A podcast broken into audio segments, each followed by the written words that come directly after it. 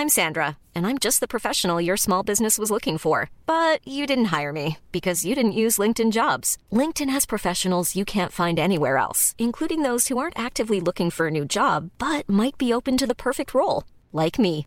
In a given month, over 70% of LinkedIn users don't visit other leading job sites. So if you're not looking on LinkedIn, you'll miss out on great candidates like Sandra. Start hiring professionals like a professional. Post your free job on linkedin.com/people today.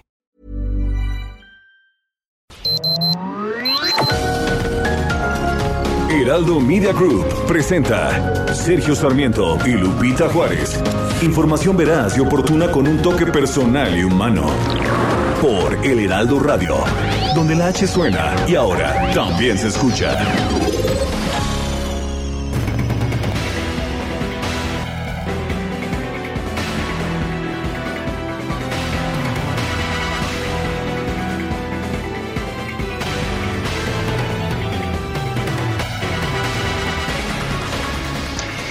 Pues el voto contra Rusia en la Asamblea General de la Organización de las Naciones Unidas fue contundente. 141 votos a favor de la condena a la invasión rusa de Ucrania, 5 en contra y 35 abstenciones. México, México votó a favor de la condena. Con esta votación la Asamblea General aprobó una resolución que considera que las operaciones militares de Rusia son una violación del artículo segundo de la Carta de las Naciones Unidas de 1945 por incurrir en el uso de la fuerza contra un Estado miembro de la organización.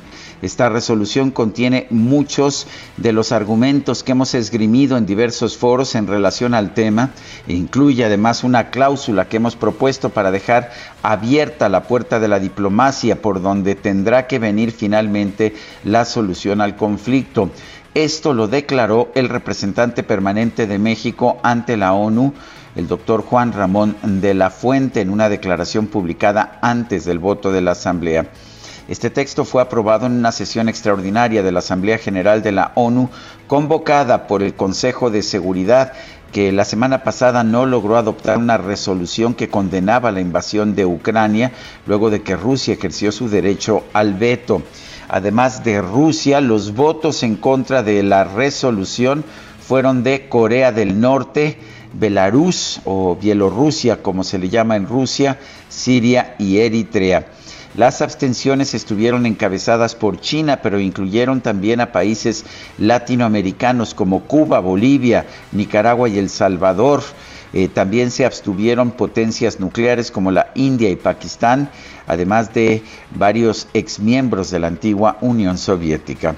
Son las 7 de la mañana con 2 minutos, 7 con 2. Hoy es jueves 3 de marzo del 2022. Yo soy Sergio Sarmiento y quiero darle a usted la más cordial bienvenida a El Heraldo Radio. Lo invito a quedarse con nosotros, aquí va a estar muy bien informado, se lo prometo. También podrá pasar un rato agradable ya que si la noticia lo permite, a nosotros nos gusta darle su lado amable. Guadalupe Juárez, ¿qué nos tienes esta mañana? Hola, ¿qué tal? Qué gusto saludarte, Sergio Sarmiento. Buenos días para ti, amigos. Bienvenidos a la información. Les tengo, les tengo una nota que tiene que ver con eh, esta eh, información de hace varias semanas sobre el Mijis. Eh, este joven exdiputado que estuvo metido en cuestiones pues ya sabes, de, de, adicciones y de bandas y anduvo en enfrentamientos, pero que finalmente, finalmente un día determinó que él podía a través del ejemplo ayudar a varios jóvenes a salir de situaciones realmente pues muy graves de violencia. Resulta que familiares identificaron el cuerpo de Pedro Carrizales, conocido como el Mijis, quien se dio a conocer el día de ayer que falleció en un accidente vial el pasado 3 de febrero. Los familiares de Mijis llegaron la tarde de este miércoles a las instalaciones del CEMEFO de Ciudad Victoria en Tamaulipas para recibir sus restos. A través de la cuenta de Twitter de Carrizales se difundió un documento en el que confirmaron el deceso.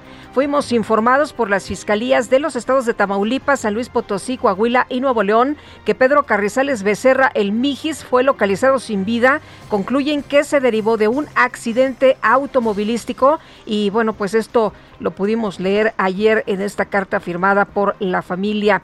de Pedro Carrizales. El Mijis de 42 años fue visto la última vez el eh, primero de, de febrero cerca de un hotel en Saltillo. De acuerdo con la ficha de su desaparición, se dirigía a Monterrey en una camioneta sin placas y el pasado 28 de febrero las fiscalías de Coahuila, Nuevo León, San Luis Potosí, Tamaulipas dieron cuenta de un accidente relacionado con la pesquisa por la presunta desaparición del Mijis. De acuerdo con esta información, el pasado 3 de febrero, cerca de las eh, de la una de la madrugada, ocurrió este accidente en la carretera de Piedras Negras, allá en Nuevo Laredo, en los límites de los estados de Nuevo León y de Tamaulipas. Así que descanse descanse en paz el Mijis. Por cierto que las fiscalías de estos cuatro estados descartaron que el accidente vehicular en el que murió eh, Pedro Carrizales haya sido producto de un ataque y bueno, lo que dicen que este eh, se debió a que el vehículo en el que viajaba cambió su rumbo de manera intempestiva, por lo que perdió el control de la dirección, salió de la carretera, cayó a un desnivel y se incendió en su totalidad. Bueno, pues siempre generan sospechas estas muertes accidentales ah, eh, con personajes así. Esperemos que pues, realmente se confirme que se trató simplemente de un accidente y que no hubo algún tipo de atentado. En otros temas y ante un panorama económico complicado, Francisco Cervantes Díaz fue electo como nuevo presidente del Consejo Coordinador Empresarial. Eh, dijo que tiene una agenda de seis puntos, entre los cuales se mantendrá la ruta de invertir en los proyectos de infraestructura y aprovechar al máximo el Tratado México, Estados Unidos y Canadá para la reactivación económica mexicana. Eh, después de que fue electo, Francisco Cervantes se convirtió en el presidente del, del Consejo Coordinador Empresarial, fue electo por unanimidad entre los 14 organismos empresariales en el marco de la 39 Asamblea Ordinaria, anual ordinaria del CCE. El empresario Francisco Cervantes, originario del Estado de México, dijo que son tiempos de armonizar y dio el banderazo para emprender una nueva etapa de coordinación con disposición a escuchar, a proponer y a trabajar con puertas abiertas y construir con los organismos. El expresidente de la CONCAMIN, eh, a quien se le ha cuestionado su presunta cercanía con el presidente Andrés Manuel López Obrador, dijo que va a trabajar con un diálogo cortés y con autonomía frente al presidente de la República. Son las 7 de la mañana, 7 de la mañana con 7 minutos. Vamos a la frase del día.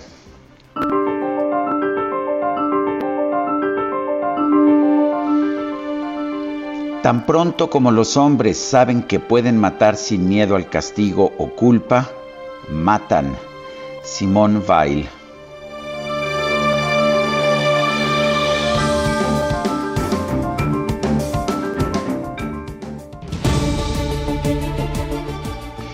Y las preguntas, nos gusta preguntar. Ayer preguntábamos temprano en la mañana, ¿debe México unirse a las sanciones internacionales contra Rusia?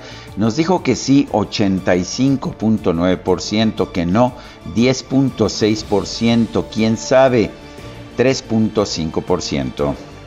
La que sigue, por favor. Ah, siempre desesperado nuestro operador, el DJ Kike, pero pues vamos rapidito con la pregunta de esta mañana que ya he colocado en mi cuenta personal de Twitter, arroba Sergio Sarmiento. Gracias, Quique. Después del Parlamento abierto, ¿apoya usted la reforma eléctrica del presidente López Obrador? Nos dice que sí, 3.9%, que no, 93.1%, aún no sé, 2.8%. En 35 minutos hemos recibido 1.490 votos. Las destacadas de El Heraldo de México. Y está con nosotros aquí en la cabina Itzel González con las destacadas que se publica esta mañana. Itzel, muy buenos días. Muy buenos días, Lupita, Sergio, queridos destacalovers. Ya es jueves 3 de marzo de 2022 y por supuesto, como todos los días, muchísima información que se publica esta mañana en el Heraldo de México. Así que vámonos rapidito con las destacadas. En primera plana, conflicto dispara petróleo, pasa mezcla mexicana los 105 dólares. La situación en Ucrania llevó al crudo nacional a su registro más alto desde 2013. La escalada se replicó a nivel mundial. País, informe de Hacienda, recuperan ingresos por peaje. Capufe reportó 12% más en las casetas de autopistas y puentes. Ciudad de México, delitos cibernéticos por acoso y fraudes. Hay 29 reportes al día. También hubo 920 informes por violencia de género en la web. Estados identifican restos, fallece el Mijis. La Fiscalía de Tamaulipas confirma muerte con pruebas de ADN. Orbe, reporte, el COVID ya está en picada, se registra un descenso de contagios y decesos a escala mundial. Meta, América termina una era. Santiago Solari deja de ser director técnico de las Águilas, con las que no pudo pasar de cuartos en la Liga MX.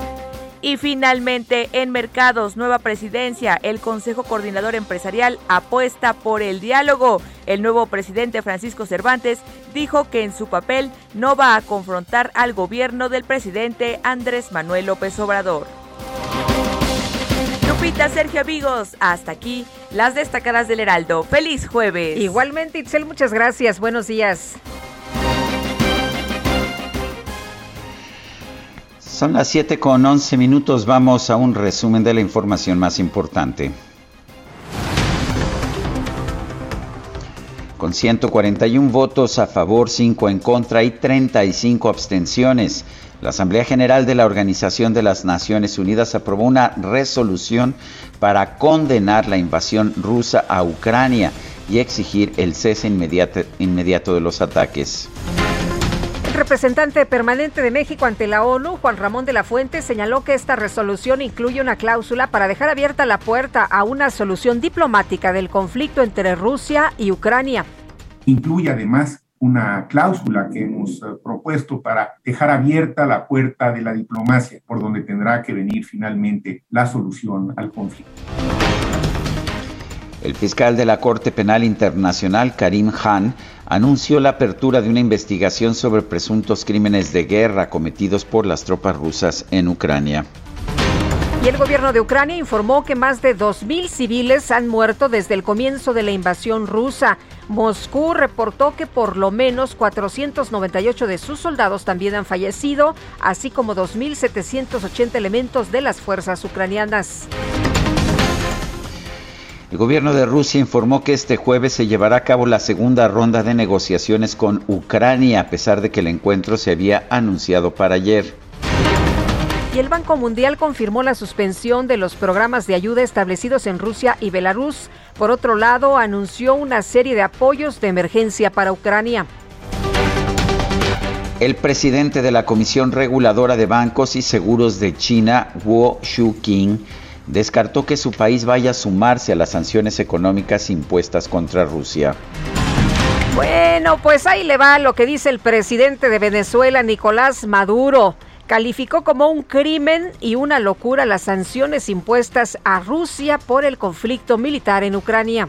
Nosotros sí vamos a mantener nuestras relaciones comerciales con Rusia y estamos listos para venderle todo lo que podamos modestamente y todo lo que Rusia necesite comprar. La guerra económica es la guerra principal que el imperialismo apuesta contra Rusia para destruir a Rusia. El objetivo del imperio norteamericano y de la OTAN era rodearla militarmente y Rusia ha actuado. Y bueno, el presidente del Comité de Relaciones Exteriores del Senado de los Estados Unidos, Bob Menéndez, consideró que la decisión del presidente de México, Andrés Manuel López Obrador, de no aplicar sanciones económicas contra Rusia, coloca a nuestro país como aliado de Moscú.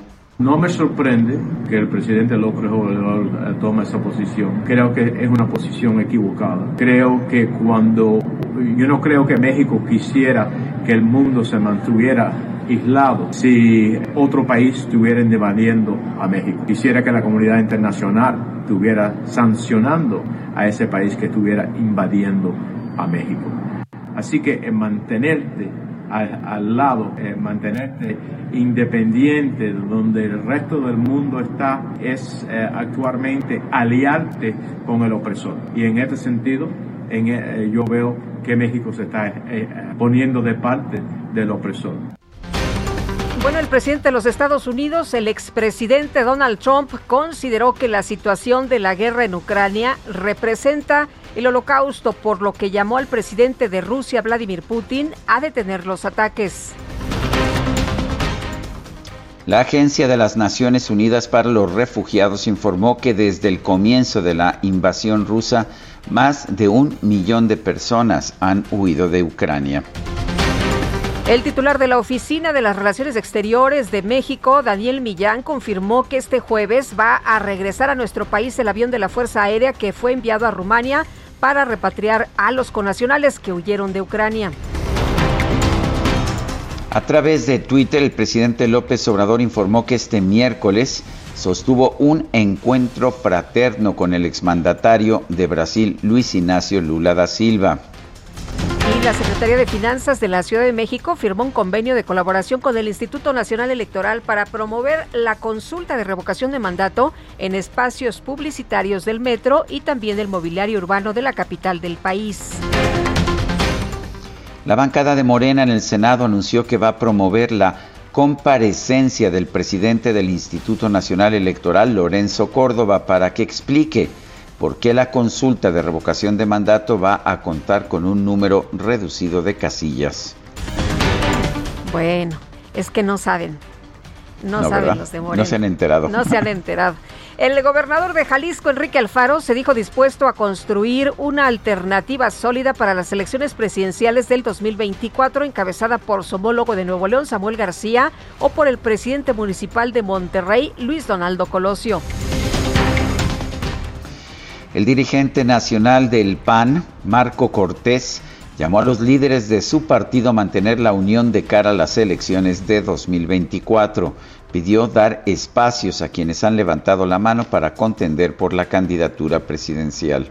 Y una vez más les voy a decir, si realmente quieren, ya empiecense a mover. Y yo lo que quiero pedirles es, ábranle las puertas. He hablado con Mauricio Vila y no se ha descartado. He hablado con Mauricio Curi, he hablado, por supuesto, con Maru Campos, he hablado con Cabeza de Vaca, he hablado con mi amigo Santiago Krill y dice que está puesto. Con Lili Telles y dice estoy puesta si el partido así lo necesita.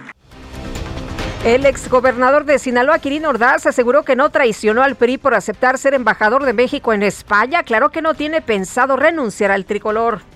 Fui gobernador eh, gracias a la, a la voluntad de los sinaloenses y goberné para todos los sinaloenses.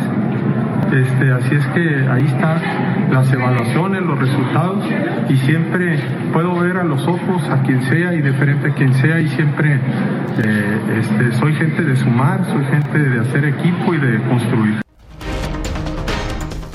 El secretario de Gobernación, Adán Augusto López, recibió a los integrantes de la Asociación de Gobernadores de Acción Nacional a fin de impulsar la coordinación entre los estados y la federación y abordar temas de seguridad, migración y generación de empleo.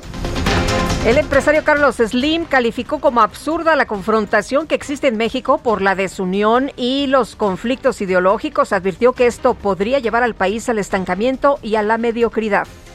Lo peor que puede pasar y que desgraciadamente está pasando en México es el conflicto, la desunión. Yo creo que es absurda, no ayuda en nada a nadie. Yo creo que cuando un gobierno es electo democráticamente, hay que respetar, hay que discutir con ellos, con los técnicos, con los secretarios de los ramos, etcétera, etcétera. Hay que tratar de aportarles planteamientos, ideas, programas, pero el tener conflictos, yo diría a veces caprichosos o ideológicos, es una tontería. Los integrantes del Consejo Coordinador Empresarial eligieron a Francisco Cervantes Díaz como nuevo presidente del organismo para el periodo 2022-2023 en sustitución de Carlos Salazar Lomelín.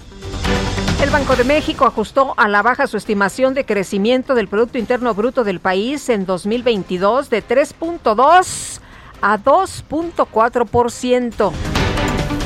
La primera baja del año, pero hay quien dice que puede haber más más adelante. Las autoridades de los Estados Unidos extraditaron a México a Rafael Olvera Amezco, accionista mayoritario de FICREA, acusado de fraude y lavado de dinero por 7.500 millones de pesos.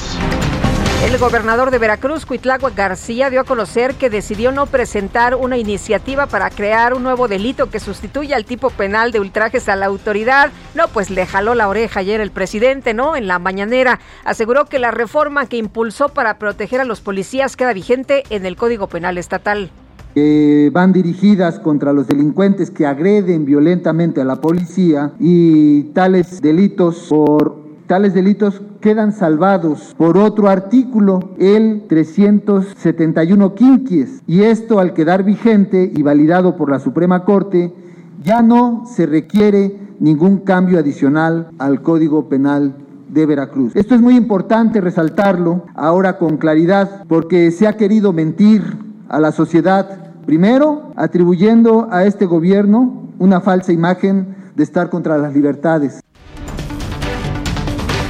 Pues yo no sé si sea una falsa imagen, porque pues ciertamente eh, se fue con todo contra los opositores Cuitláhuac, eh, García, y bueno, de ahí surgió este delito, supuesto delito ultrajes a la autoridad que la Suprema Corte de Justicia señaló como inconstitucional.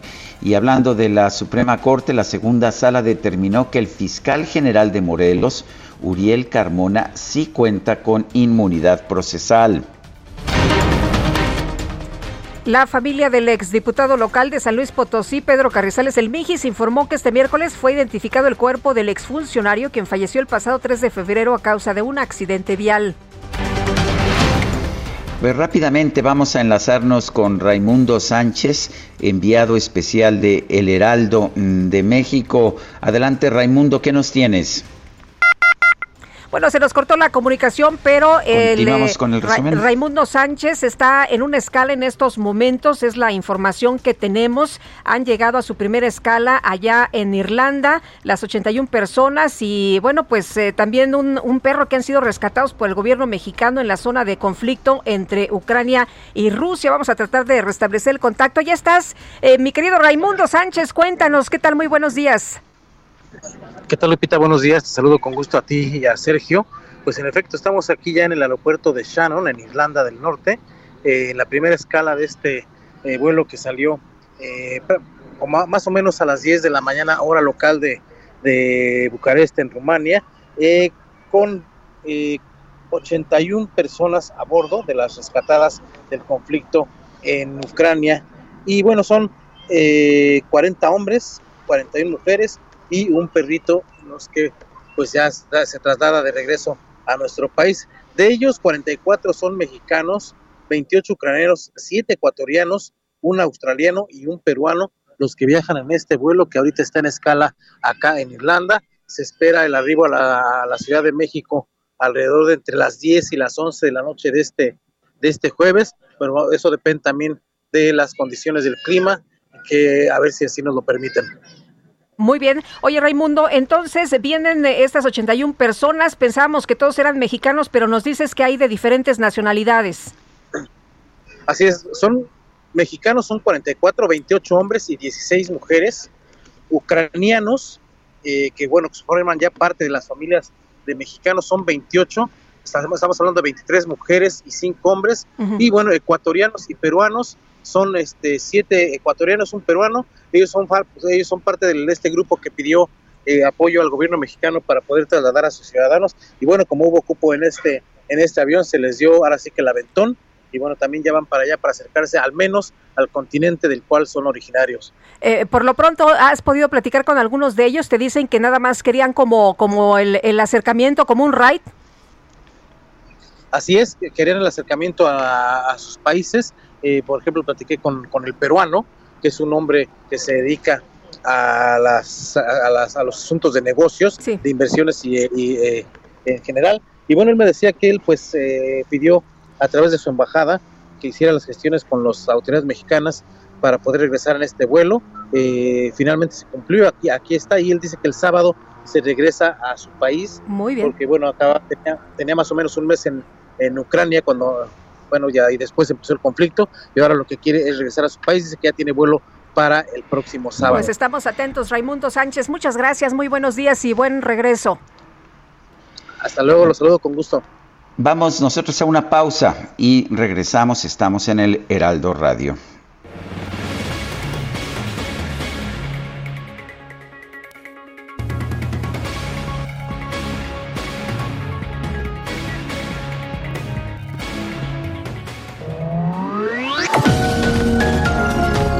Sergio Sarmiento y Lupita Juárez quieren conocer tu opinión, tus comentarios o simplemente envía un saludo para ser más cálida esta mañana. Envía tus mensajes al WhatsApp 5520 109647.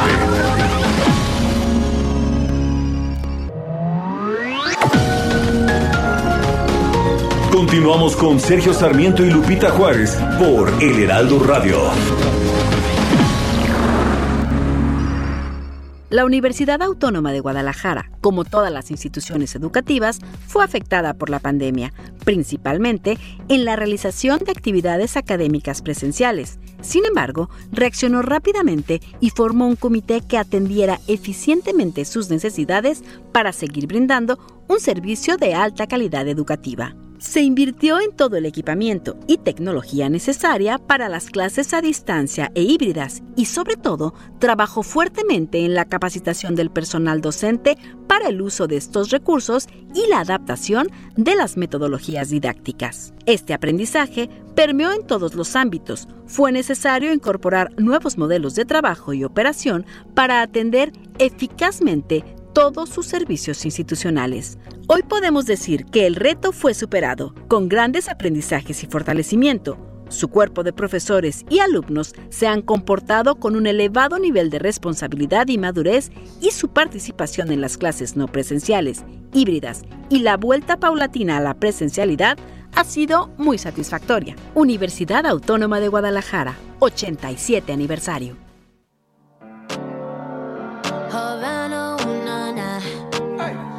My heart is in Havana, ooh, nah, nah. He took me back to East Atlanta, nah, nah, nah. Uh, oh, but my heart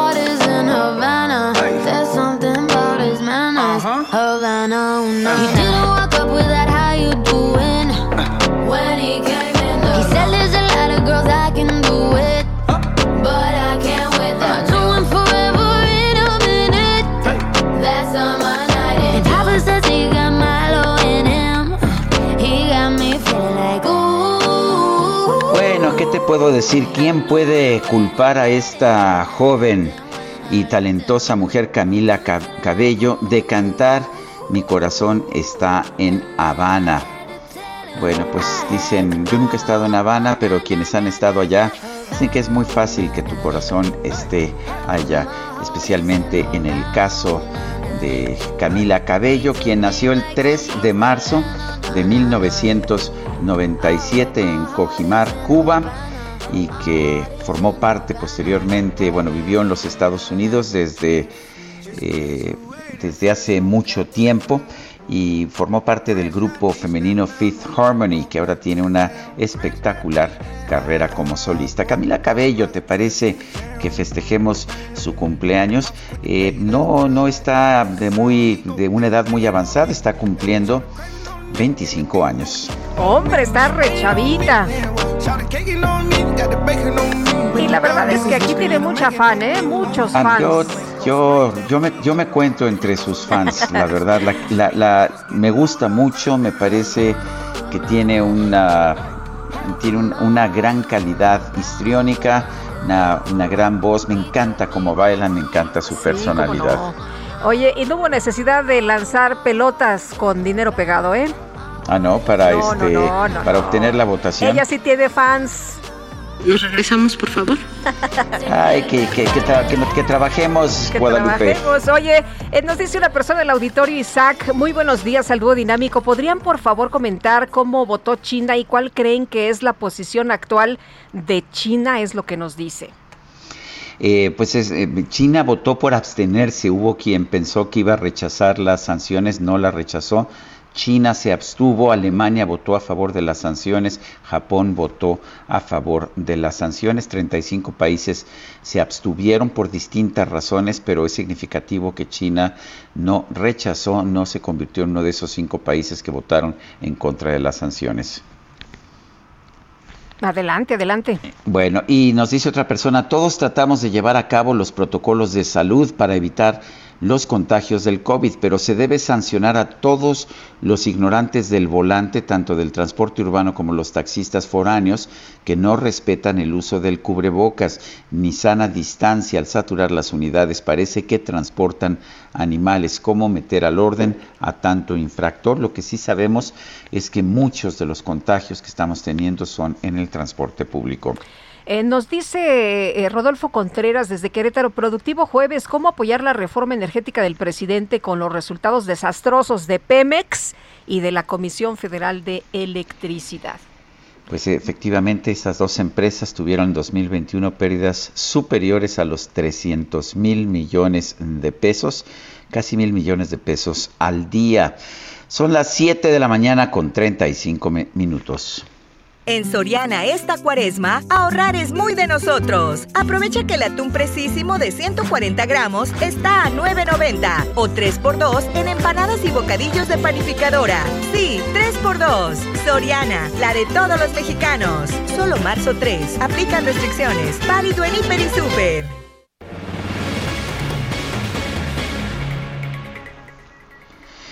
El presidente Andrés Manuel López Obrador y el exmandatario de Brasil, Luis Ignacio Lula da Silva, que quiere contender nuevamente este año por la presidencia de la República, se reunieron ayer en Palacio Nacional. Francisco Nieto, cuéntanos. ¿Qué tal, Sergio y Lupita? Muy buenos días. En un encuentro informal y sin agenda, el presidente López Obrador y el exmandatario de Brasil, Luis Ignacio Lula da Silva, se reunieron ayer en Palacio Nacional nacional. El político brasileño llegó antes de las 9 de la mañana y se retiró casi a la una de la tarde, luego de desayunar con el presidente López Obrador y de recorrer pues Palacio Nacional. Incluso posaron para las fotografías en el mural Epopeya del pueblo mexicano del pintor Diego Rivera y ambos decidieron publicar esta imagen en sus distintas redes sociales. El presidente mexicano explicó que se trató de un encuentro fraterno que une la hermandad de México y de Brasil. Luego Lula hizo lo mismo y escribió un tuit diciendo pues que fue una gran reunión con el presidente López Obrador donde se habló de justicia social, de la lucha contra el hambre, de la hermandad latinoamericana y de la necesidad de paz en nuestro mundo. Eh, posteriormente, eh, Lula da Silva pues salió de Palacio Nacional y se dirigió a una comida con el canciller Marcelo Ebrard para después dirigirse con los legisladores de Marena donde tuvo un encuentro también. Pues esto fue parte de lo que ocurrió el día de ayer con el exmandatario brasileño Lula da Silva. Francisco Nieto, muchísimas gracias. Y bueno, Vale la pena señalar que eh, entre las muchas declaraciones que se registraron, Lula da Silva anunció su rechazo, su condena a la invasión de, Ucrania por parte de Rusia. Y curiosamente, no sé si supiste, Guadalupe, que las juventudes de Morena en el Estado de México dieron a conocer eh, su apoyo a las tropas de defensa rusas en territorio fascista de Ucrania y el partido Morena, sin embargo, posteriormente señaló que esa no es la posición de Morena. Recordemos que el gobierno mexicano ha condenado enérgicamente la invasión de Ucrania, pero en fin, hay diferencias dentro de Morena.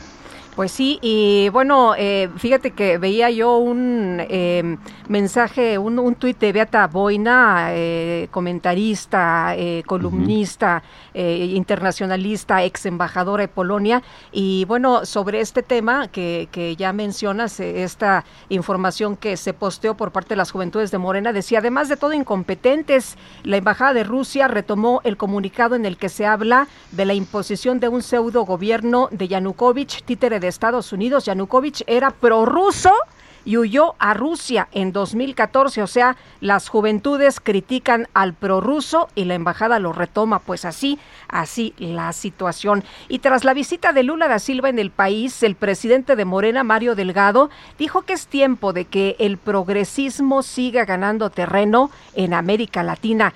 Y Elia Castillo, nos tienes todos los detalles. Cuéntanos, buenos días. Muy buenos días, Lupita Sergio, los saludo con gusto a ustedes y al auditorio. Así es, el presidente nacional de Morena, Mario Delgado, pues aseguró que es tiempo de que el progresismo siga ganando terreno en América Latina. Por ello, confió en que eh, Luis Ignacio Lula da Silva sí, eh, o gane las próximas elecciones y sea nuevamente presidente de Brasil.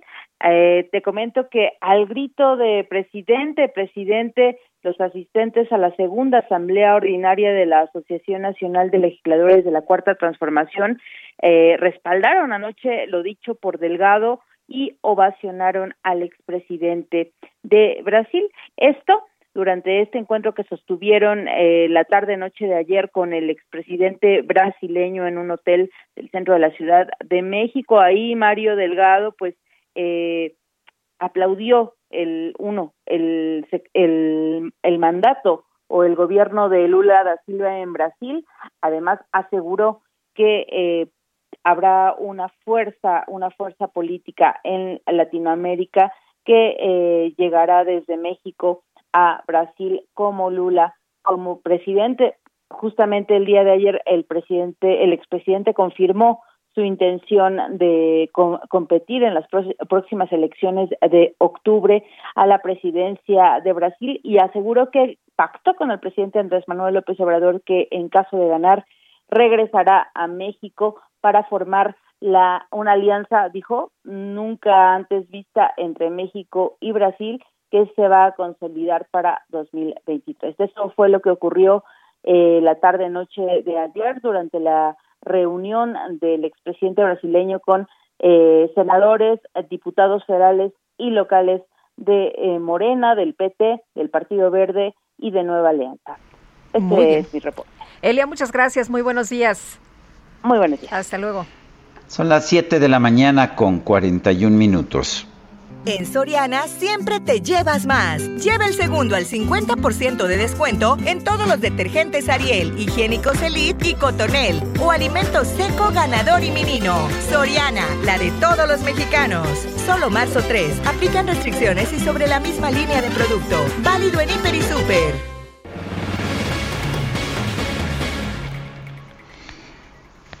El representante de México ante la ONU, Juan Ramón de la Fuente, dijo que México y Francia trabajan en una propuesta para garantizar que ayuda humanitaria llegue a Ucrania. París Alejandro Salazar nos tiene el reporte. Adelante, París. Buenos días, Sergio Lupita, amigas, amigos de la de México. Las delegaciones de México y Francia elaboraron una propuesta de resolución para garantizar que la ayuda humanitaria llegue a la población civil de Ucrania tras la invasión de Rusia al país europeo, anunció el representante de México ante la Organización de las Naciones Unidas, Juan Ramón de la Fuente. El embajador Juan Ramón de la Fuente reveló que la resolución será presentada en la sesión de la Asamblea General de las Naciones Unidas. Vamos a escuchar a Juan Ramón de la Fuente. Hemos estado trabajando junto con Francia en otro proyecto para tratar de garantizar que la ayuda humanitaria llega eh, de manera oportuna a la población civil que está sufriendo ya grandes estragos como consecuencia de este conflicto. Ha habido ya eh, un número considerable de bajas en la población civil, pero sobre todo muchísimos desplazados internos y más de 650 mil refugiados que están ya en otros uh, países vecinos. La situación humanitaria es preocupante y todo muestra que se va a complicar aún más en uh, los próximos. Ayer México votó a favor de la resolución sobre la agresión contra Ucrania en la Asamblea General de las Naciones Unidas, porque se condena la agresión armada y deja abierta la puerta para una solución diplomática a este conflicto. Escuchemos al embajador Juan Ramón de la Fuente. Planteamientos que ha hecho México de conformidad con las instrucciones que hemos recibido por parte del presidente de la República y de la Cancillería son muy claros.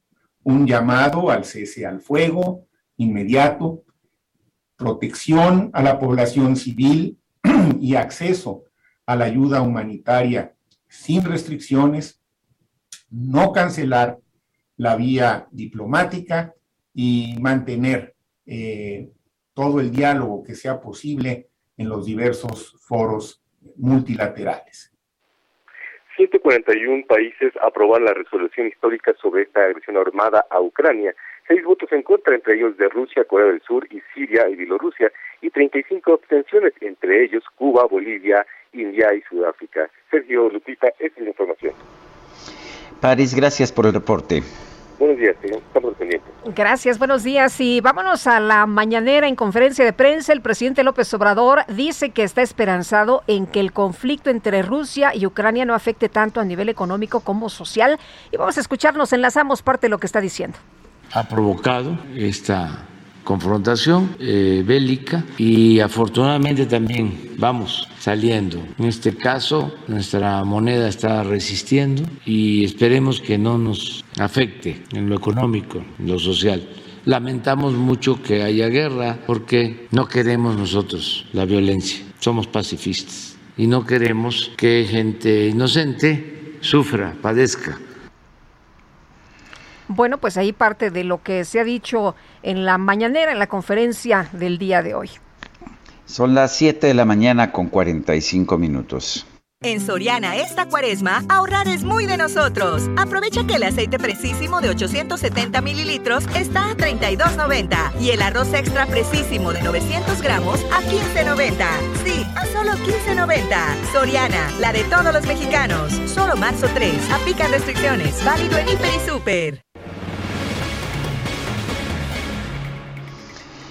Un camarógrafo en Kiev, quien trabajó para la agencia de noticias española EFE, falleció durante el bombardeo contra la torre de comunicaciones de la capital ucraniana. Esto lo reveló la organización Reporteros Sin Frontera. Detalló que se trata de la primera víctima letal de un periodista desde que comenzó esta guerra. La organización de prensa externó sus condolencias eh, por el fallecimiento de Evgeny Sakun, quien laboraba para la cadena Kiev Live TV y al momento del bombardeo realizaba una cobertura sobre la invasión rusa en las inmediaciones de esta torre. Eh, junto con este mensaje, Reporteros Sin Frontera compartió una imagen de la credencial de prensa de Sakun. Exactamente lo que dice el tweet de Reporteros Sin Frontera, allá en su oficina de España, es que Reporteros Sin Fronteras confirma que Evgeny Sakun, cámara, o sea, camarógrafo, como le llamamos aquí, de Kiev Live TV, murió ayer en el atentado con bomba contra la torre de radio y televisión de Kiev. Lamentamos su pérdida y estamos investigando las circunstancias de su muerte. Atacar a los periodistas es un crimen de guerra, es lo que señala en su cuenta de Twitter la Oficina Española de Reporteros Sin Frontera. Pues qué, qué duro, y la guerra pues es así y bueno, pues va cobrando víctimas y en este caso el camarógrafo. Y bueno, en otras, en otras cosas, la Sala Superior del Tribunal Electoral del Poder Judicial de la Federación resolvió que Morena no ha hecho promoción indebida de la revocación de mandato en la etapa de veda. Vamos con Misael Zavala, que nos tiene toda la información. Misael, ¿qué tal? Adelante con los detalles. Buenos días.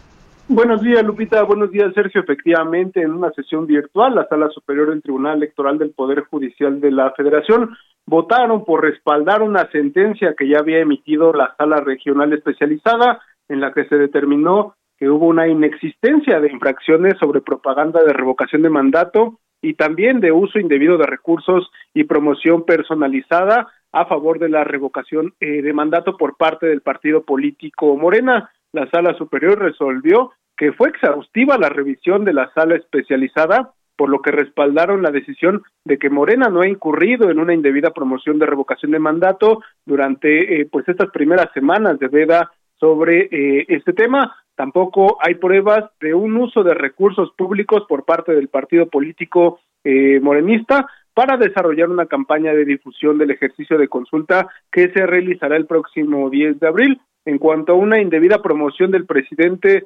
Mario Delgado, la Sala Superior también declaró que son inoperantes estos agravios después de que el Partido eh, de la Revolución Democrata, Democrática perdón, había impugnado que eh, pues tanto Morena como su líder nacional Mario Delgado habían hecho uso eh, de recursos públicos y también una indebida promoción de esta revocación de mandato. Sin embargo, pues los magistrados también pues plantearon que durante esta época de veda electoral ningún funcionario público, ningún legislador, diputado federal o secretario, ya sea de los tres niveles, puede hacer difusión de esta eh, revocación de mandato, por lo que, eh, bueno, es exhaustiva esta situación. No hay eh, ningún resquicio para que algún funcionario público haga promoción personalizada para esta revocación, donde se cuestionará si continúa o no el presidente de la República y se hará en el domingo 10 de abril. Hasta aquí la información, Sergio Lupita. Bueno, oye, el, entonces eh, el que el presidente ha llamado a votar en las mañaneras no no pasa nada. Firmaron los gobernadores una carta de apoyo al presidente que se consideró también como violación de la vida, no pasa nada.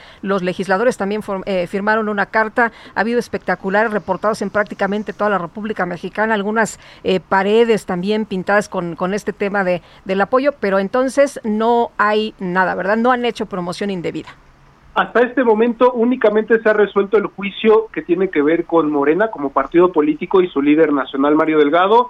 Sin embargo, Lupita, eh, bien que lo mencionas, aún faltan varios juicios que tenga que resolver el Tribunal Electoral del Poder Judicial de la Federación en cuanto a, por ejemplo, el apoyo de los 18 gobernadores morenistas y también de legisladores, tanto diputados federales como senadores, que han hecho una promoción eh, pues abierta hacia la revocación de mandato. Aún faltan estos juicios por resolver. Únicamente en esta situación se resolvió por parte del partido político Morena y su líder nacional Mario Delgado. Bueno, muy bien, Misael, muchas gracias. Muy buenos días. Gracias, Lupita. Buenos días. Buenos días al auditorio. La presidenta del Senado, Olga Sánchez Cordero, refrendó su compromiso para que en este periodo ordinario de sesiones se aprueben las reformas para sancionar las prácticas que pretendan corregir la orientación sexual de las personas. Iván Saldaña, cuéntanos. Buenos días, Sergio Lupita, amigos del auditorio. Sí, la presidenta del Senado pues garantizó el día de ayer en este periodo ordinario de sesiones del Congreso que comprende hasta el 30 de abril próximo, pues dice, señaló que quedará aprobado este dictamen en contra de las llamadas terapias de conversión, las cuales pues buscan eh, pues modificar la orientación sexual de las personas. Dijo, es un compromiso que asumí y que sigo asumiendo porque eso tiene que salir en este periodo lo dijo desde la Cámara de Diputados al participar en, el foro Declaración sobre los Derechos Políticos Electorales de la Población LGBTTIQ en el continente americano. Organizado este foro por la diputada trans Salma Luébano. Ahí Olga Sánchez aseguró que pues van a impulsar las reformas que sean necesarias a favor de la dignidad de las personas. Agregó que las terapias de conversión son un ejemplo de las transgresiones al valor supremo del ser humano, que es la dignidad. Eh, y por último, bueno, este dictamen que está en análisis del Senado, que, que señala que se tiene que aprobar en este periodo, pues va por reformar el Código Penal Federal, la Ley General de Salud también, con el objetivo pues de sancionar las prácticas que pretendan corregir la orientación sexual de las personas. Sergio, Lupita, la información esta mañana. Iván Saldaña, muchísimas gracias. Buenos días. Buenos días. El exgobernador de Sinaloa, Quirino Ordaz, designado como embajador en España, negó haber traicionado al PRI al aceptar el nombramiento del presidente Andrés Manuel López Obrador. El priista va a comparecer este jueves ante Comisiones Unidas de Relaciones Exteriores y Relaciones Exteriores Europa del Senado con el propósito de presentar su plan de trabajo y en su caso ser ratificado en el cargo. Bajo este panorama, eh, este miércoles acudió a la sede de la Cámara Alta para entregar personalmente su plan de trabajo en las oficinas de varios legisladores, aunque no se reunió con los priistas. Bueno, son las 7 de la mañana con 53 minutos. Eh, rápidamente, las tropas rusas están bombardeando el puerto de Mariupol en el sur de Ucrania. Este es un uh, puerto muy importante. El objetivo claramente es aislar a Ucrania, impedirle hacer exportaciones o importaciones por mar. Este es el nuevo objetivo de las tropas rusas, este bombardeo de Mariupol. Son las 7.54, nuestro número para que nos mande usted mensajes de WhatsApp es el 55 2010 96 47. Guadalupe Juárez y Sergio Sarmiento estamos en el Heraldo Radio. Regresamos.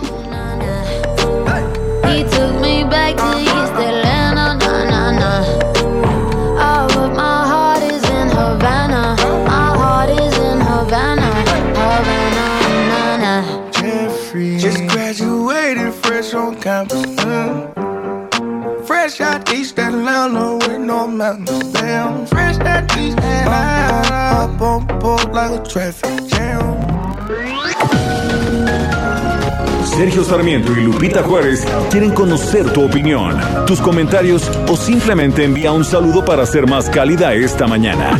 Envía tus mensajes al WhatsApp 5520 109647.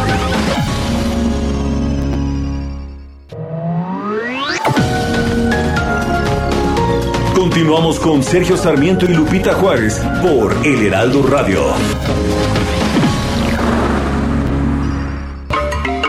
Este 3 de marzo tienen lugar tres efemérides. Por un lado, se celebra el Día Mundial de la Vida Silvestre, fecha proclamada en 2013 por la Asamblea General de la ONU en conmemoración del aniversario de la aprobación de la Convención sobre el Comercio Internacional de Especies Amenazadas de Fauna y Flora Silvestres en el año de 1973. Por otro lado, desde 2007 la Organización Mundial de la Salud declaró el 3 de marzo como Día Internacional de la Audición, con el objetivo de impulsar la detección temprana de cualquier tipo de problema o deterioro auditivo. En 2022, el lema de la campaña es Para oír de por vida, escucha con cuidado. Finalmente, el 3 de marzo también fue designado por la Organización Panamericana de la Salud como Día Mundial de los Defectos de Nacimiento, también conocidos como defectos congénitos.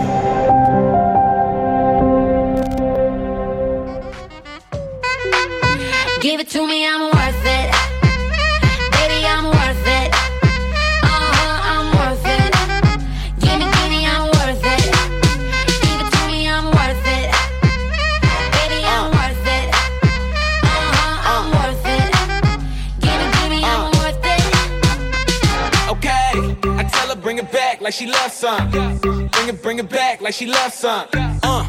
In the club with the lights off, but you acting shy for. Come and show me that you're with it, with it, with it, with it, with it. Stop playing now you know that I'm with it, with it, with it, with it, with it, with it. What you acting shy for? Just give me you, just give me you. Just give me you. Otra probadita de la música de la cumpleañera Camila Cabello. Esto se llama Worth It. Eh, worth it significa que vale la pena y vale la pena me parece escuchar a esta joven cantante cubano-estadounidense.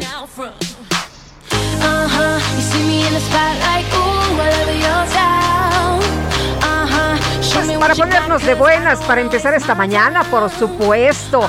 Oye, y vámonos a los mensajes. También muchos de nuestros amigos del auditorio están escribiendo esta mañana. Nos escribe una persona y nos dice, a ver, eh, hola, muy buenos días. Mi nombre es Juan José Naja, Radio Escucha ha sido de ustedes. Ojalá me puedan ayudar a través de este programa, ya que he intentado de todo para que la tesorería de la Ciudad de México me pueda atender y nada, solo me mandan de oficina en oficina sin ver solución.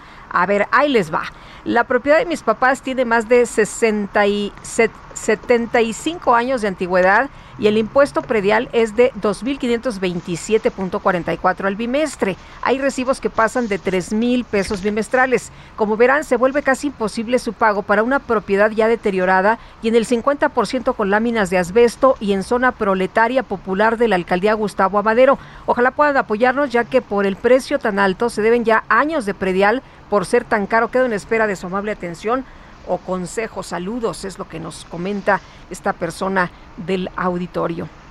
Eh, no, no sé realmente, yo creo que la única solución que se le puede dar a esta persona es a través del gobierno de la Ciudad de México, no, no encuentro otra, otra forma y sí por la información que nos está dando parece que el, ese impuesto predial es exageradamente alto. Desafortunadamente, el cobro de impuestos prediales en la Ciudad de México es altamente arbitrario y esto pues ah, no facilita las cosas. Arbitrario y carísimo. Eh, pues yo sí. lo que podría pensar, Sergio, es que tiene que, que, insistir y hablar con alguien de la tesorería, sentarse y decirle, a ver, Sí. mire, este, vamos a Estos llegar son a los una- datos, sí. estos son los datos, vamos a llegar a un acuerdo, ¿no? Para poder pagar. Dice otra persona, don Sergio, soy Lucio Cervantes de Coyoacán. Mi duda es de qué forma actuaría Estados Unidos si México buscara formar parte de una alianza militar con Rusia que le permitiera instalar armas nucleares en nuestro territorio. Biden actuaría igual que Putin. Mire, no sé si actuaría de la misma forma. Lo que sí le puedo decir es que los países soberanos tienen el derecho de hacer lo que pues lo que consideren pertinente dentro de su territorio. Vale la pena señalar, sin embargo, que Ucrania no es parte de la OTAN y Ucrania se desnuclearizó en 1994. Fue una decisión individual de Ucrania, decidió renunciar al uso de, armas nucleares. Era la República Soviética que, que tenía muchísimas armas nucleares y decidió renunciar a eso. Todas las que tenía las entregó al gobierno de Rusia. Eh, pero independientemente de cualquier cosa, en el derecho internacional, un país vecino no tiene derecho de invadir a ese país vecino porque no está de acuerdo con sus decisiones soberanas. Eh, Ucrania tiene derecho a sus decisiones soberan- soberanas y si Rusia tomara decisiones, Rusia sí tiene armas nucleares, por ejemplo, eh, y Ucrania no está justificada por eso para invadir a Rusia. En fin, vamos con más temas. Bueno, pues vamos con un eh, tema que ha llamado mucho la atención. La Fiscalía General de Justicia de Tamaulipas emitió un comunicado sobre la muerte de Pedro Carrizales Becerra, conocido como el Mijis. Le agradecemos como siempre a Irving Barrios, fiscal general de Justicia de Tamaulipas, que platique con nosotros. Señor fiscal, muy buenos días. Preguntarle, pues, qué fue exactamente lo que pasó, qué fue lo que encontraron. Hasta este momento sabemos que eh, eh, Mijis, el Mijis murió en un accidente automovilístico, pero había algunas eh, inquietudes sobre si había impactos de bala en el vehículo, si se trató de algún atentado por la manera en que quedó el automóvil, que tengo entendido pues terminó todo calcinado y al final de cuentas la identificación de Pedro Carrizales tuvo que hacerse por eh, pruebas de ADN. Cuéntenos por favor, buenos días. ¿Qué tal? Muy buenos días. Eh, un saludo para el auditorio, Sergio Guadalupe. Eh, sí, en el presente caso, el caso del señor Pedro Carrizales pues, se fue desarrollando por etapas eh, de investigación que tuvieron su origen primero en San Luis Potosí, luego en Coahuila, luego en Nuevo León y finalmente en el estado de Tamaulipas. Eh, se atendió como un caso de desaparición y atendiendo los protocolos pues empezaron a realizar todas las búsquedas eh, que se señalan para dicho efecto, como son en hospitales, centros penitenciarios, eh, eh, de centros de detención. Eh, con la continuidad, pues nos damos cuenta que había acontecido un accidente automovilístico en la carretera Nuevo Laredo Piedras Negras, de la que pudiera tratarse del vehículo, de las este, semejanzas o de las características que tenía el que manejaba el señor Pedro Carrizales. En la continuidad de las investigaciones, pues efectivamente se comprueba que es el vehículo, después de todos los estudios eh, periciales, se puede determinar y precisamente de, de los estudios de ADN se puede establecer que el cuerpo que se encuentra en ese vehículo accidentado el 3 de febrero corresponde al del señor Carrizales. Eh, Continúan los estudios periciales y para determinar eh, eh, cómo sucedieron los hechos, eh, intervienen tres peritajes importantes, el de mecánica de hechos, tránsito terrestre y el de criminalística de campo. Estos, estos eh, dictámenes periciales eh, nos permiten concluir que se trató efectivamente de un accidente de tránsito terrestre, que no eh, se presentan impactos de bala ah, o de arma de fuego, de proyectil y arma de fuego, y que no existen hundimientos o deformaciones por compresión. ¿Qué quiere decir esto? Que no hay un golpe o un choque que haya provocado que el vehículo eh, perdiera eh, el sentido de la dirección en la que se en la que se mantenía, en la que iba. ¿Qué nos dicen los peritos en esta en, esta expertise, en esta en este dictamen, en esta pericial, que, que se pierde el control del vehículo, cambia, en otras palabras, lo voy a tratar de explicar, se invade un carril y se sale de la carretera en una especie de, en, donde precisamente hay un ducto, hay un desagüe, es decir, eh, se sale de la carretera e impacta el suelo, aproximadamente un metro y medio, es como una especie de puente, y eso y la fricción es lo que produce el accidente. Nos continúan explicando los dictámenes periciales que derivado de ese golpe se provocan lesiones en las vértebras que hacen que exista una ruptura en una vena importante, en una arteria, que es la arteria aorta, y esto es precisamente lo que ocasiona que, que perdiera la vida eh, el señor Carrizales. Esto, de una manera muy básica, es lo que nos, nos dicen los peritos en estas materias y que son peritos eh, no nada más de la Fiscalía de Tamaulipas, sino también de las otras entidades federativas. Señor fiscal, cuando ocurre un accidente mortal así con un personaje como como don Pedro Carrizales, usualmente hay muchas dudas del público.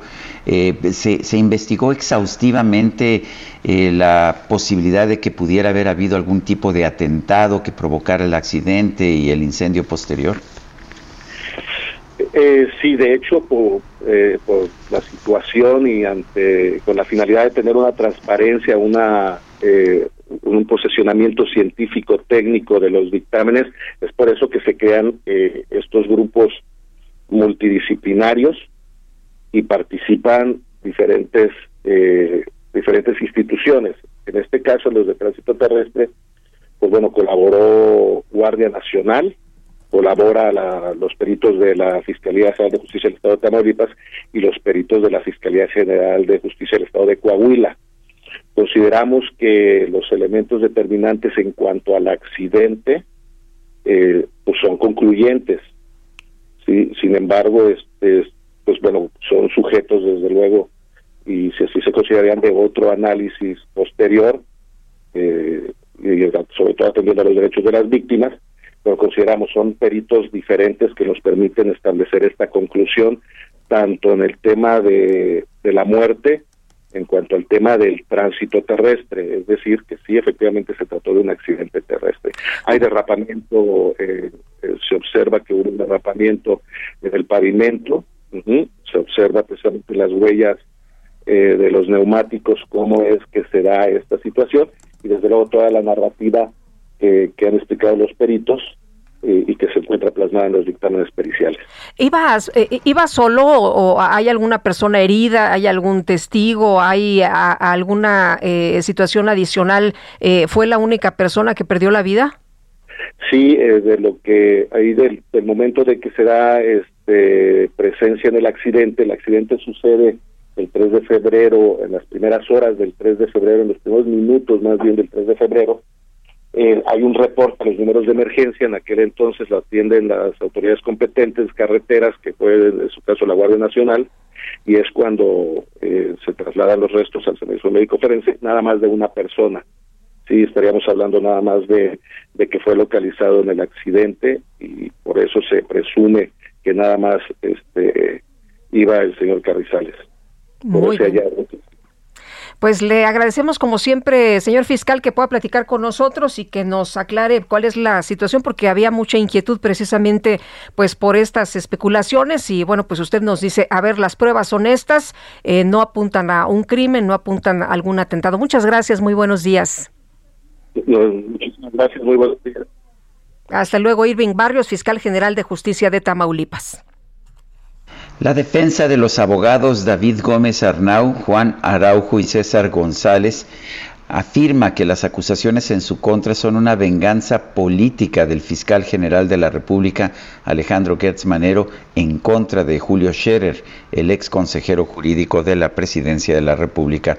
Agustín Acosta es defensor del abogado David Gómez Arnau. Agustín, ¿cómo está? Buenos días. Hace, hace tiempo que no conversamos.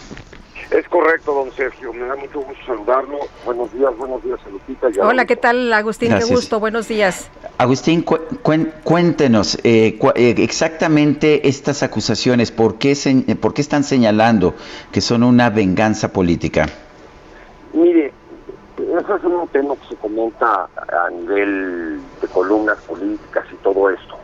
Eh, y, se ha mencionado mucho. Yo, yo prefiero comentarle una cosa muy muy clara. Yo tengo un expediente, yo tengo un expediente enfrente, un expediente que nos hicieron, nos descubrieron, ese es el, término que ahora se utiliza, que, proviene de, la forma también del, derecho anglosajón, del discovery. Nos descubrieron un expediente hace un par de semanas, estuvimos desde el, desde el, desde diciembre, desde el año pasado, se viene manejando en medios a nivel, de trascendidos que hay un expediente contra esos abogados que tiene que ver con el consejero jurídico eh, y también se nos notificó, bueno, se les notificó a ellos eh, a mediados de, diciembre que iban a ser convocados a una audiencia eh, judicial.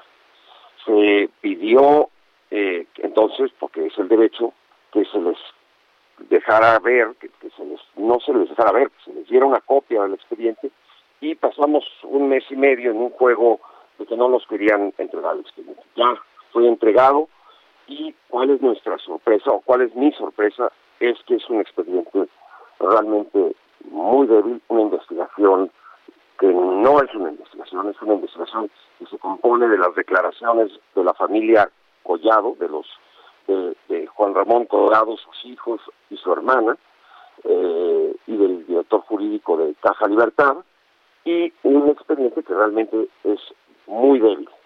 Eh, por ese motivo lo que sí puedo afirmar es que es un expediente que no refleja una investigación seria, que no refleja un, trabajo eh, ministerial encaminado a buscar, a descubrir un delito, sino más bien a acusar eh, apresuradamente.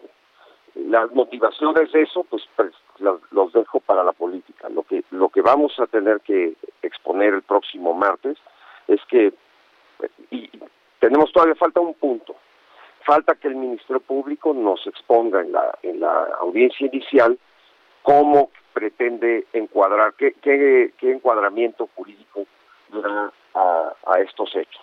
Entonces, eh, David pidió David pidió dinero, eh, eh, extorsionó, es porque son los señalamientos que se están haciendo, ¿no? Que podrían llevarlo a 40 años de cárcel, que es lo que está pidiendo la, la fiscalía y, y bueno, pues aquí la información que se ha dado a conocer o lo que se ha presentado es que eh, pues David eh, Gómez eh, Arnau estuvo participando en todo esto. He escuchado algunos señalamientos en los que Agustín comentas, a ver, él no estaba en calidad de abogado, él no pidió dinero. Cuéntanos un poquito para que conozca el auditorio. Sí, cómo no. A ver, lo que sucede, para dar un poco de, encuadre de, los hechos, los hijos de, Juan Ramón Collado, de Collado, se encuentran a Julio Ceder un día casualmente en la ciudad de Miami, Estados Unidos. Y a raíz de eso, lo, lo recibe en México y les pide que los ayude. La instrucción, y eso lo confirmó el señor presidente, es que buscaran un acuerdo reparatorio. Primero, un acuerdo reparatorio es un acuerdo donde se hace un, se entrega una cantidad de dinero, una reparación de daño, se entrega una, una cantidad de dinero a la fiscalía, no es un acuerdo ilegal, el nuevo sistema de justicia penal lo permite perfectamente, lo contempla, y para lograr eso se necesitaba, pues entonces, encontrar una fuente de financiamiento de ese acuerdo reparatorio. ¿Cuál era la fuente de financiamiento de ese acuerdo reparatorio? Pues que el señor Collado eh, vendiera, ya sea parte de la cartera de Caja Libertad o las acciones de Caja Libertad para tener fondos para, para tener ese acuerdo reparatorio. Ahí es donde interviene David Gómez Arnau. ¿Qué, qué, qué, ¿Cuál es su participación? Muy sencilla. Él no, efectivamente, es, él es de formación abogado, pero no interviene como abogado. Interviene, digamos, como un asesor financiero, un perito evaluador que tenía que revisar estados financieros, la información financiera de Caja Libertad y lograr una evaluación tanto de la cartera como de las acciones. ¿Él cobra dinero? No, él estaba bajo una cuota de éxito. Si, si, la, si la caja o las carteras se vendía, entonces podía tener derecho a un honorario de éxito. Él no cobró dinero, no tuvo contacto con dinero, él tuvo contacto con la información financiera. Y eso además está acreditado con dos cosas que me parecen fundamentales. Uno, un convenio de, de confidencialidad que firman eh, Caja Libertad y él y, la familia Collado, donde él recibe eh, la información financiera y una larguísima correspondencia electrónica, es decir, de correos, de correos y de, y de mensajes de WhatsApp, donde van comentando la, la, la información que le transmiten. Incluso en una de esas conversaciones, el director jurídico le dice, oye, ¿y por qué no piensas en analizar más cartera. La verdad es que esas conversaciones dan cuenta de que no se trataba de un arreglo o de una trama extorsiva.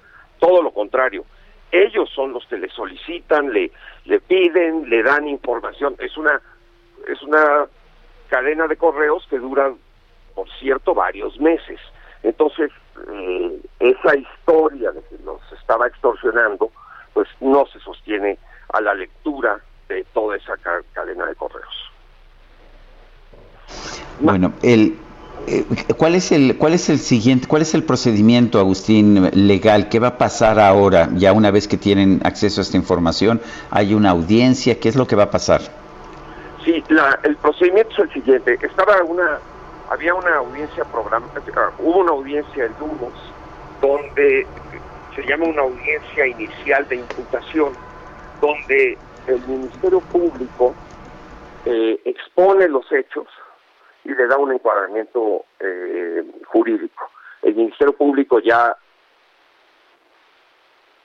pretende que este asunto eh, encuadra los delitos de extorsión, lavado de dinero, tráfico de influencias, y, y, ya veremos exactamente cómo pretende darle ese encuadramiento. En esa audiencia no se pudo celebrar porque precisamente el, Ministerio Público estuvo reteniendo y no quiso, si me permiten la expresión, soltar el expediente, y entonces parte de los abogados no estaba preparado. Entonces se pidió un diferimiento. El diferimiento generó que el juez, el juez señaló el próximo martes 8 a la una de la tarde. En esa audiencia, ¿qué va a pasar? Primero escucharemos al Ministerio Público ya no echarse un discurso retórico de que va a pedir 40 años, que ya, ya lo mencioné, no es ni el momento procesal, está muy bien como, como, como dato para, para, para intimidar, pero no, no, no tiene ningún, no tiene ningún sentido. Y vamos a escuchar la acusación y ahí tendremos una opción, contestarla directamente y, y, y, y, y hacer lo que se llama el debate de vinculación, porque lo que él va a solicitar es que el Ministerio Público solicitar que nuestros eh, clientes sean vinculados al proceso y nosotros vamos a pedir la no vinculación. ¿Esto es de manera presencial? ¿Tienen que ir? Sí, y yo lo di, ya lo dije varias veces, eh, David Gómez Arnao estará, estará puntual en esa cita, por supuesto que, que, irá, y yo creo que los otros coacusados también, por supuesto que irán. Agustín, eh, supongo que, que no está en esta pues en esta, este pliego de acusaciones de la Fiscalía parece que no está Julio Scherer, ¿estoy en lo correcto? Es correcto. Julio Scherer no, no está acusado, no hay ningún cargo contra Julio Scherer. Bueno, pues yo quiero agradecerte, Agustín Acosta, defensor de, del abogado David Gómez Arnau, el haber conversado con nosotros. Hago aclaraciones de interés, siempre es bueno saberlo. Agustín y yo, pues hemos hablado, yo creo que por lo menos desde hace 20 años, ¿no? Cuando has tenido casos importantes, hemos conversado, a veces en privado, a veces en público. Y, ah, y debo agradecer siempre que nos hayas explicado los temas legales de manera tan puntual. Muchísimas gracias, Sergio Lupita. Les mando un saludo y estaremos en, contacto. Claro que sí, muchas gracias. Muy buenos días. Bueno, pues estaremos atentos el próximo martes 8. Y en otros temas, Morena en el Senado promoverá la comparecencia del presidente del Instituto Nacional Electoral, Lorenzo Córdoba. Ya anduvo alguna vez por ahí en el, en, el Pleno, anduvo ahí con los legisladores y estuvo interesante lo que le preguntaron y lo que contestó. Bueno, pues Morena promueve de nuevo la comparecencia de Lorenzo Córdoba. La bancada busca que el consejero explique por qué en la jornada de consulta sobre revocación de mandato, se instalarán el mismo número de casillas que las que se colocaron en el ejercicio, eh, pues eh, sobre este tema. Y, bueno, ya el otro día veía la cuenta de Twitter de el consejero Ciro Murayama y decía, a ver, se los explico con peras y con manzanas. Pero bueno, eh, supongo que es un tema que tiene que ver también con pues esta situación de enfrentamiento con el Instituto Nacional Electoral, pero sin duda alguna muy buen ejercicio que esté ahí Lorenzo Córdoba, que tiene como siempre información y tiene todos los datos para que nos diga, ¿no? Y nos aclare y que quede ante la ciudadanía pues toda la información ahí completa. Esperamos tener a Lorenzo Córdoba máximo en dos semanas para que le explique a los senadores y al pueblo de México qué está pasando con el dinero del INE para la consulta de revocación de mandato. Son las 8 con 24 minutos. Nuestro número de WhatsApp 55 20 10 96 47. Regresamos.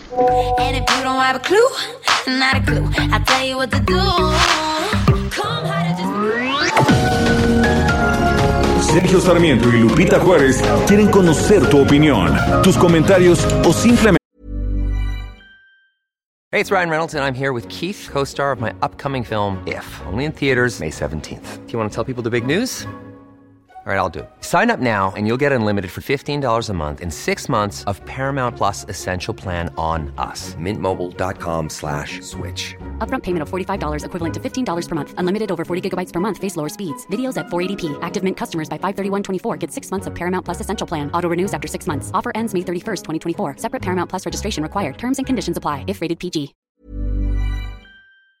Te envía un saludo para ser más cálida esta mañana. Envía tus mensajes al WhatsApp 5520 109647.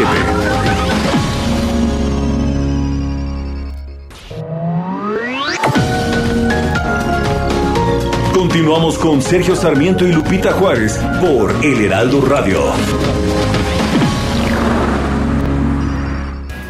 Jaque Mate con Sergio Sarmiento.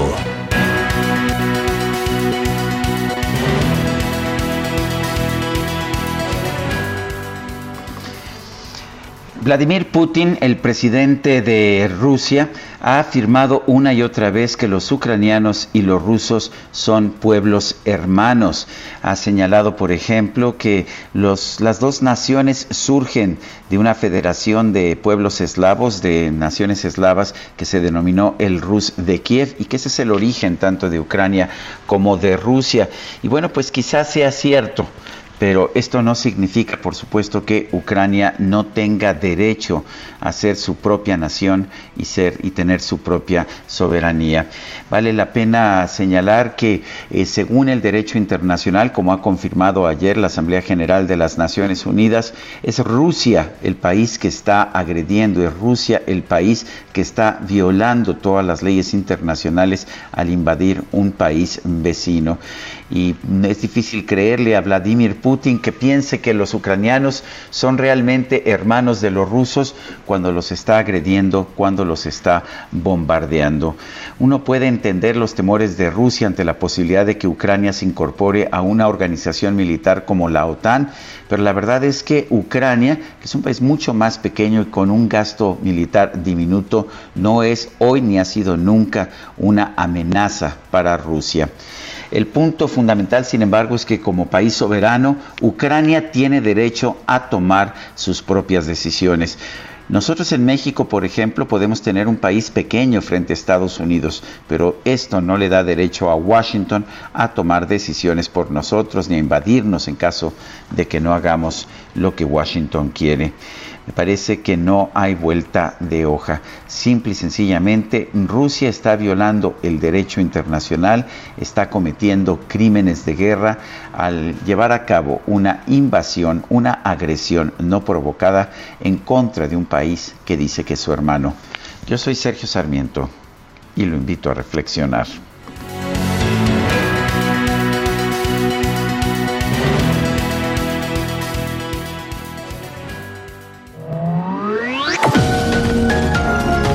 Sergio Sarmiento tu opinión es importante. Escríbele a Twitter en arroba Sergio Sarmiento. Recientemente, la Universidad Autónoma de Guadalajara elaboró un concepto denominado Modelo Beer Learning UAG, que además de ser muy novedoso y completo, se ha adaptado muy bien a las necesidades educativas actuales. Se centra en el alumno combinando diferentes espacios de aprendizaje, presencial en el aula, presencial a distancia, online, presencial online. Incluye experiencias de internacionalización, idiomas, prácticas profesionales, actividades deportivas y culturales, de investigación y un modelo de acompañamiento al alumno tan necesario en estos tiempos. Incorpora el uso de tecnología avanzada en aulas y laboratorios. Cuenta con el soporte de profesores altamente calificados y vinculaciones con distintos sectores nacionales e internacionales. Hoy, aproximadamente el 90% de los estudiantes de educación superior cursan un programa acreditado por organismos nacionales e internacionales. Adicionalmente, cuenta con la acreditación a nivel institucional de FIMPES, Universidad Autónoma de Guadalajara, 87 aniversario.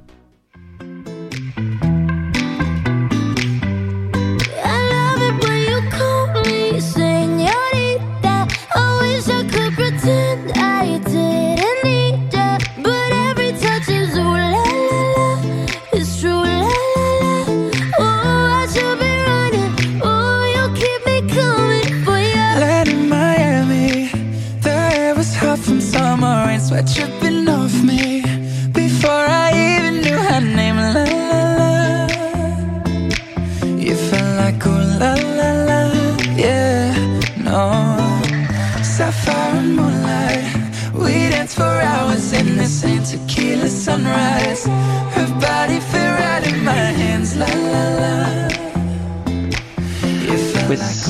Escuchando música, música de Camila Cabello. Esta canción me gusta mucho, en particular es una es, una canción, pues uh, una canción de amor.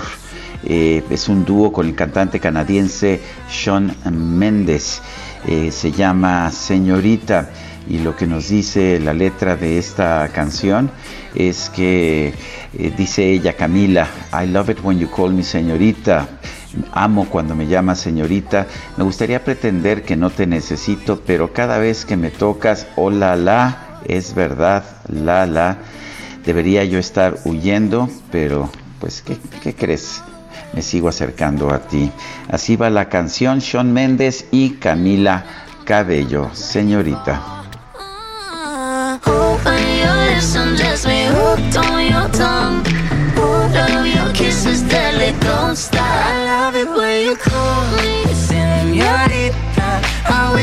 Son las 8 con 36 minutos.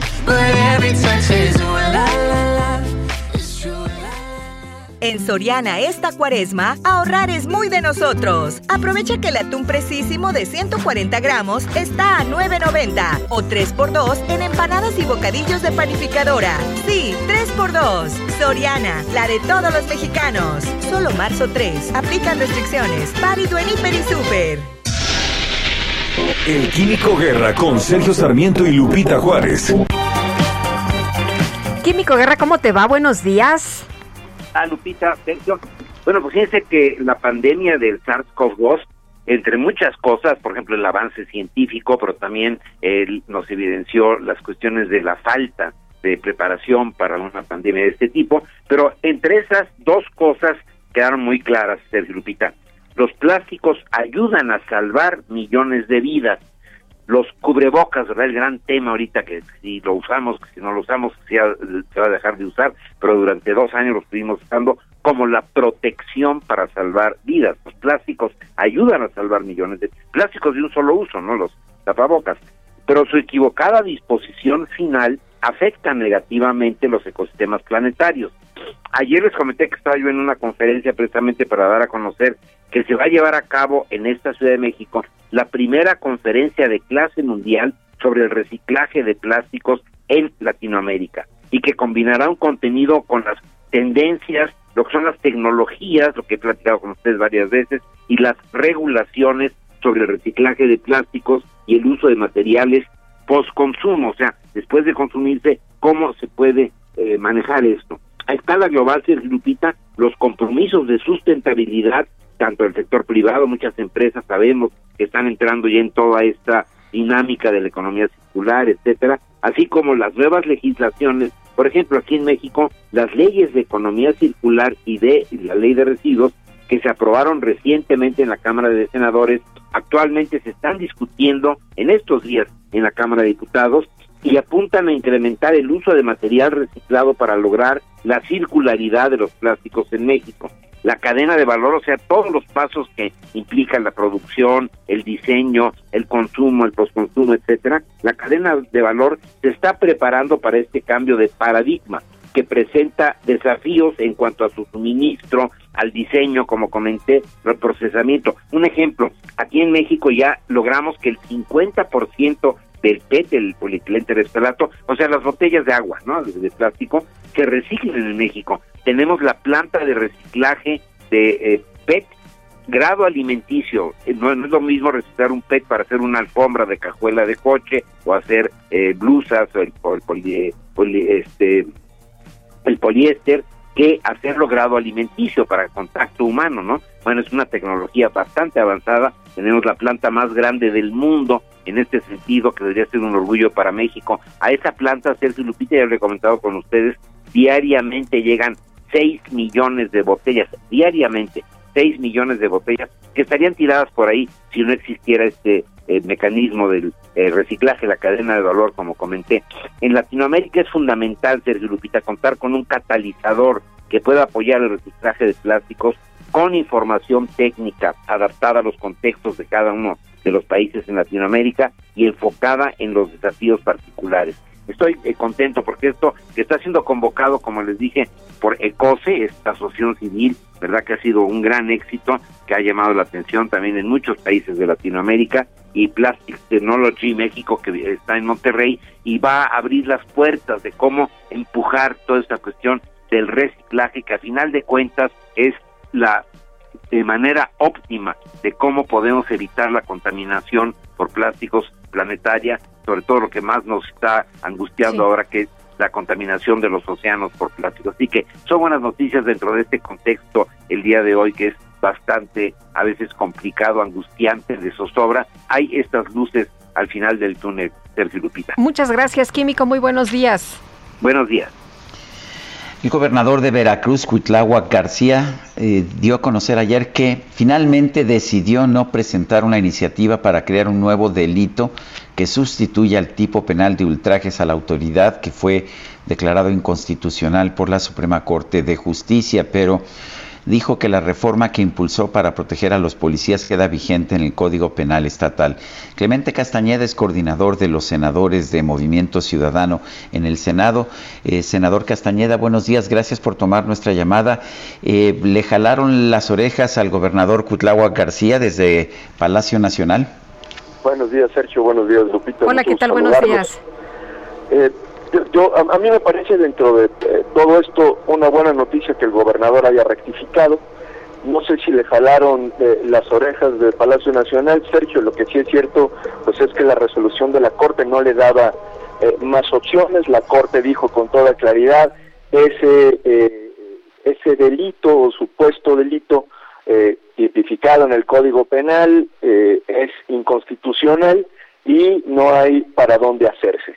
Eh, creo que eh, la Corte actuó Perdón, Clemente, perdón, Clemente, quiero informarle a nuestro público que en este momento está sonando la alerta sísmica, está sonando la alerta sísmica, yo me encuentro en estos momentos en Paseo de la Reforma, está sonando, eh, no estoy sintiendo hasta este momento un movimiento sísmico, pero esto podría ocurrir dentro de unos segundos, si está usted en un lugar en que pueda salir de, de donde se encuentra, lo, lo debe hacer, eh, si no, pues habrá que esperar, pero hay que estar preparado está sonando la alerta sísmica. ¿Tienes eh, alguna información tú, Guadalupe, en este momento? Yo lo que te puedo decir es que estoy en un piso 21 y no he sentido ningún movimiento. Bueno, nosotros aquí ya en el edificio en el que nos encontramos, en el edificio eh, eh, Insurgente, Sergio, ya todos nuestros compañeros están en la zona de seguridad. Nosotros aquí el equipo decidimos mantenernos en la cabina. No, es nuestro trabajo. No hemos no hemos, eh, bueno, hay, hay, personas que deciden irse incluso estando transmitiendo en vivo por la eh, el tema de seguridad. Nosotros hemos eh, ya determinado que nos quedamos aquí. Ha sonado la alerta sísmica. Hasta este momento no tenemos ningún registro de movimiento o por lo menos aquí en esta zona se sintió muy, muy, muy poquito es lo que me están diciendo. Yo no lo sentí. Estamos en el piso 3 del edificio en el que transmitimos y bueno, pues eh, lo que tenemos en estos momentos es que ha sonado la alerta. Eh, de acuerdo con ah, algunas eh, informaciones que tenemos en estos momentos, es solamente la activación de la alerta con epicentro en Tuxtepec, es la información que tenemos en estos momentos. Me dicen que en el Estado de México también está sonando la alerta sísmica y ya varios de nuestros amigos del auditorio reportándose y algunos preguntando, de hecho, si tembló o no tembló, algunas personas que no lo han sentido, solamente esta información eh, para pues nuestros amigos del auditorio en esta zona del sur eh, de la Ciudad de México no se ha sentido fuerte, un poquito de vaivén. ¿Y tú, Sergio, dónde te encuentras? A ver, yo estoy en la en la alcaldía Cuauhtémoc en un piso 21. Es que Paseo de la Reforma, ¿no? Paseo de la Reforma e Insurgentes en la colonia Juárez en un piso 21. Eh, aquí se sienten notablemente todos los uh, sismos. Estoy en un edificio que tiene gatos hidráulicos y esto significa que hay mucho movimiento cuando hay un sismo. Yo no he sentido nada. Eh, veo un ligero movimiento, muy ligero movimiento en, pues en los cordeles de las cortinas del apartamento en el que me encuentro. Eh, quizás si hubo un movimiento fue muy ligero, pero yo no he sentido nada hasta este momento. Oye, aquí nuestros compañeros, algunos lo sintieron muy leve, sí lo sintieron, yo no lo sentí aquí en, en la cabina donde me encuentro, de acuerdo con la información que tenemos hasta este momento, el, eh, el sismo es en el suroeste de Tuxtepec, en Oaxaca, es la información que tenemos. Y de manera preliminar me están diciendo que fue de 6.2 grados de manera preliminar es la información que tenemos. O sea estuvo estuvo fuertecito. Eh, es una sería sería una una un sismo bastante fuerte. Yo lo que puedo decir es que yo en el centro de la Ciudad de México, en un piso 21, en un edificio con gatos hidráulicos, no sentí absolutamente nada y he sentido aquí, bueno, sismos desde cuatro y medio, cinco, se sienten y se sienten mucho. Este no lo he sentido. Evelyn Arroyo nos dice aquí en el TEC Ciudad de México sí se sintió, pero no nos dice en qué zona, porque hay uno en el poniente y hay uno en el sur. Eh, del, del susto yo creo que ya no nos puso, pero hay algunas personas del auditorio que nos dicen dicen que sí se está sintiendo en la unidad habitacional El Rosario todo en orden, se activó la alerta sísmica, pero sin percepción de nada, es lo que nos dice Peloncio Comte en eh, su cuenta de Twitter. Aquí en Coajimalpa no se sintió nada, nos dice Fer RM 1973. Eh, Catepec Jardines de Morelos no se sintió, eh, sí sonó la alerta, es lo que nos están comentando algunos de nuestros amigos del auditorio. vale la pena señalar que lo que, está, lo que está diciendo en estos momentos el sismológico nacional es lo siguiente, preliminar, sismo magnitud 6.2 localizado dos kilómetros al sureste de Isla Veracruz. Vale la pena señalar que en esa zona, eh, tengo entendido, eh, los sismos que pudieran ocurrir en esa zona del istmo no se, no se reflejarían en la alerta sísmica en ah, la Ciudad de México, de manera que es muy posible que ese sismo de 6.2 eh, no sea el sismo que hemos, ah, que hemos sentido en estos momentos.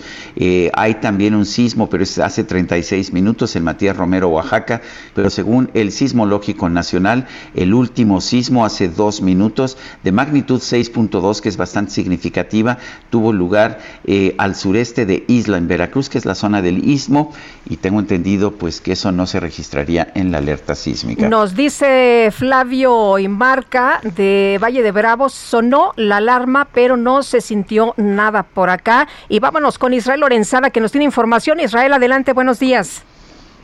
Sergio Lupita, muchísimas gracias. Pues efectivamente, se escucharon las alertas sísmicas aquí en la Ciudad de México. Estoy ubicado exactamente sobre el Paseo de la Reforma, a la altura de Avenida Hidalgo, esta avenida muy concurrida, Sergio Lupita, en donde se detuvo totalmente la circulación.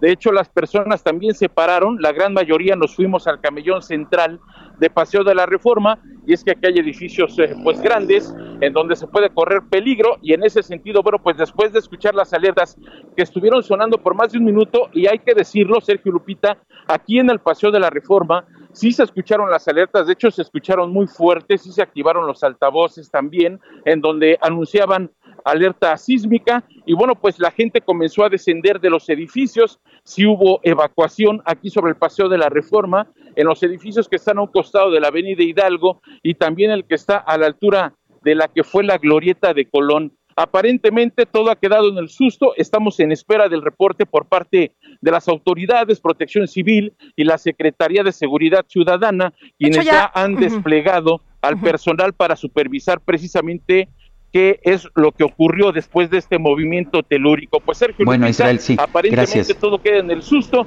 fue de intensidad débil, pero por supuesto vamos a estar al pendiente de la información oficial. Gracias Israel y eh, nos enlazamos de inmediato con Martí Batres, secretario de Gobierno de la Ciudad de México. Martí, yo me encuentro en el centro de la Ciudad de México en un piso 21, no sentí nada. ¿Qué información tiene el Gobierno de la Ciudad de México? Mira, la información que tenemos hasta el momento es que fue un sismo de magnitud 6.2, o sea, una magnitud mediana, digamos, eso hizo que sonara la alarma, la alerta sísmica, y el epicentro al parecer se localizó al sureste, en Veracruz. Eh, hasta ahora no tenemos ningún reporte de daños, realmente no se sintió en la Ciudad de México y no tenemos ningún reporte de ninguna afectación en ningún lugar de la ciudad. Martí, eh, cuando... Vamos a seguir recibiendo información. Eh, sí, Martí, cuando hay una, un sismo, se activa el C5 y todo el mundo eh, tiene información para no enviar a donde no es necesaria la ayuda. ¿Cómo, ¿Cómo está funcionando en estos momentos?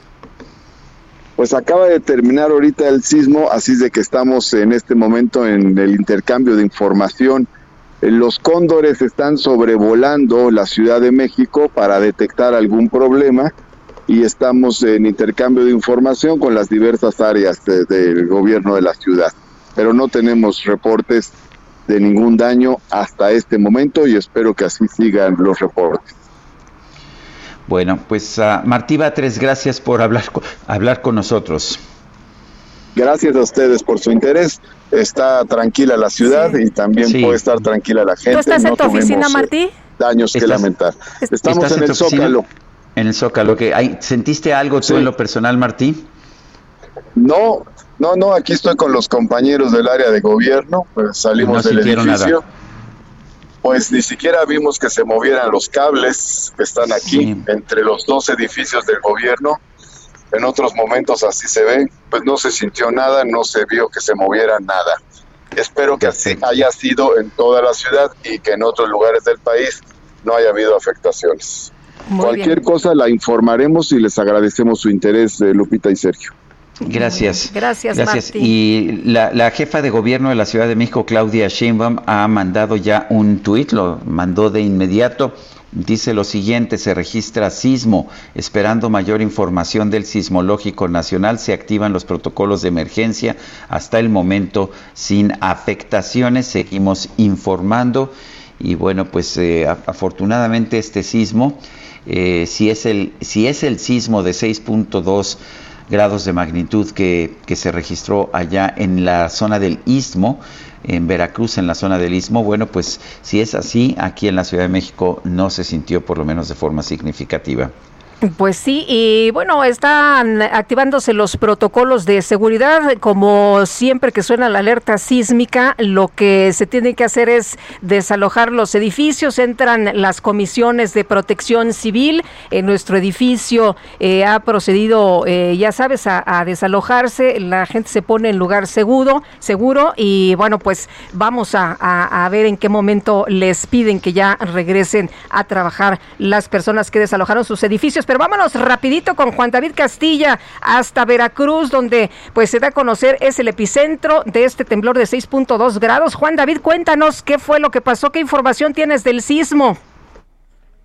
Hola, ¿qué tal? Sergio Lupita, los saludo con mucho gusto desde el estado de Veracruz. Yo me encuentro en la zona de la región capital, en Jalapa, y sí, muchas personas están desalojando los edificios, sobre todo de la Secretaría de Seguridad Pública, el Palacio de Gobierno, el Palacio Municipal. Se están llevando a cabo los operativos de prevención. Sin embargo, eh, ya en este momento se ha tranquilizado la situación. Fueron algunos segundos que estuvo bastante fuerte el temblor. Sí se sintió aquí en la, en la zona centro de, de la entidad. Tenemos entendido que en la zona sur fue donde más se sintió, en la zona de Isla, en los municipios aledaños hasta este momento no tenemos todavía reporte de afectaciones, sin embargo, sí, eh, pues mucha gente está alarmada por esta situación, Lupita. Muy bien, entonces, eh, eh, ahí donde tú estás, ¿se sintió fuerte? Bastante fuerte, bastante fuerte, Lupita. Sí, la gente está bastante alarmada observamos que mucha gente salió de sus centros de trabajo y pues están siendo atendidos por personal de protección civil y es, está todavía generándose la información para ver si hay pues personas lesionadas o si hay alguna afectación de gravedad que estaremos notificando más adelante. Eh, eh, cuéntame una cosa, Juan David, ¿es común que tiemble en esta zona, en ese punto? La verdad no, la verdad no, sí llama bastante la, la atención eh, pues se está analizando bien la situación, sin embargo sí estamos un poco, un poco espantados porque pues sí se sintió bastante fuerte Lupita. Muy bien, muchas gracias por este reporte Juan David, regresaremos contigo si nos permites un poquito más adelante. Claro que sí, vamos a darle seguimiento. Rápidamente, el Metro de la Ciudad de México anuncia que después de realizar protocolo de revisión por sismo se reanude el avance de trenes. Todas las estaciones están ofreciendo servicio y operando con normalidad. Vamos con Karina García, Oaxaca. Adelante, Karina.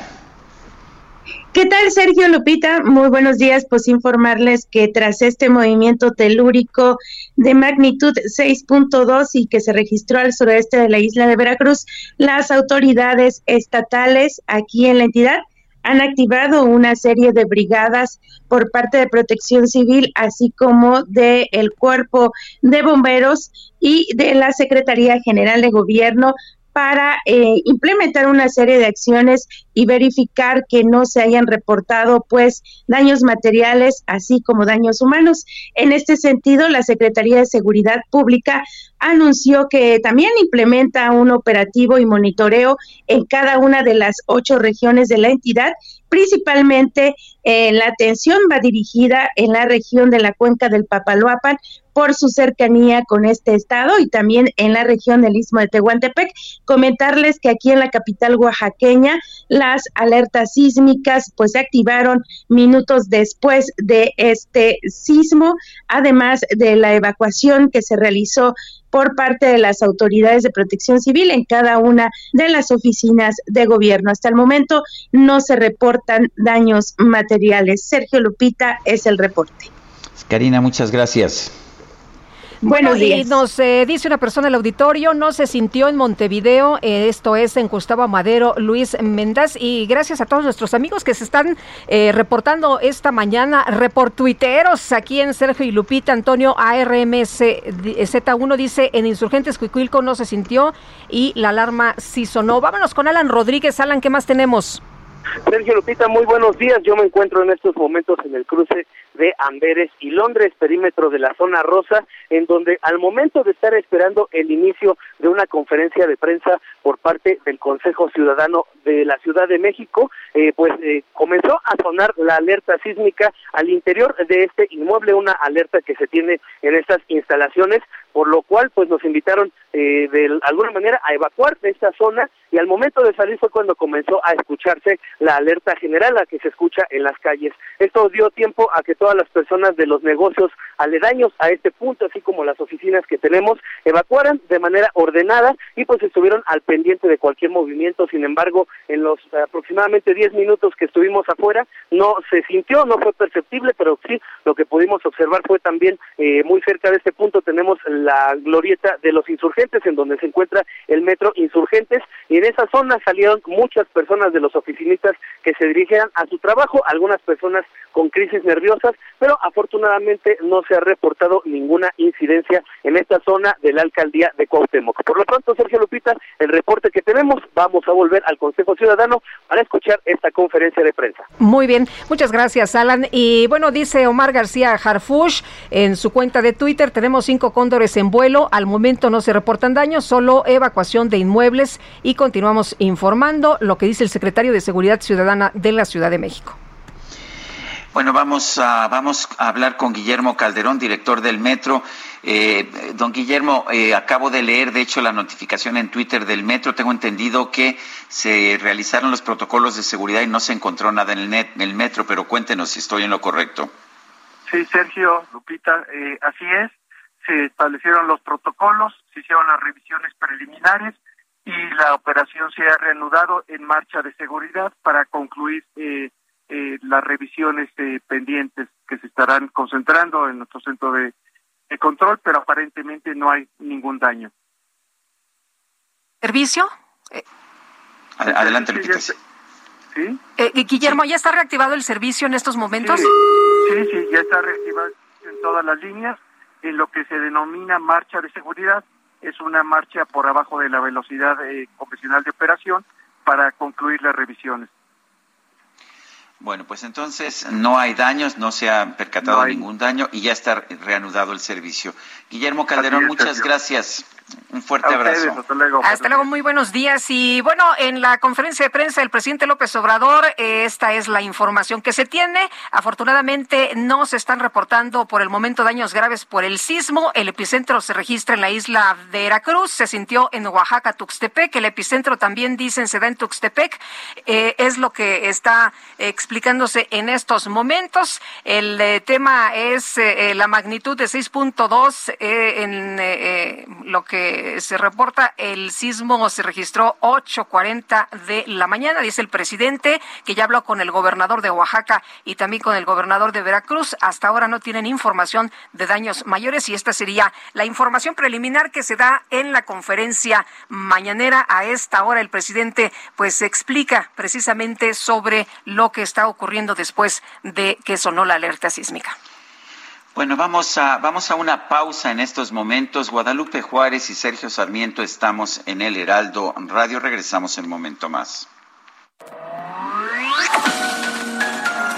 Sergio Sarmiento y Lupita Juárez quieren conocer tu opinión, tus comentarios o simplemente envía un saludo para ser más cálida esta mañana. Envía tus mensajes al WhatsApp 5520 109647.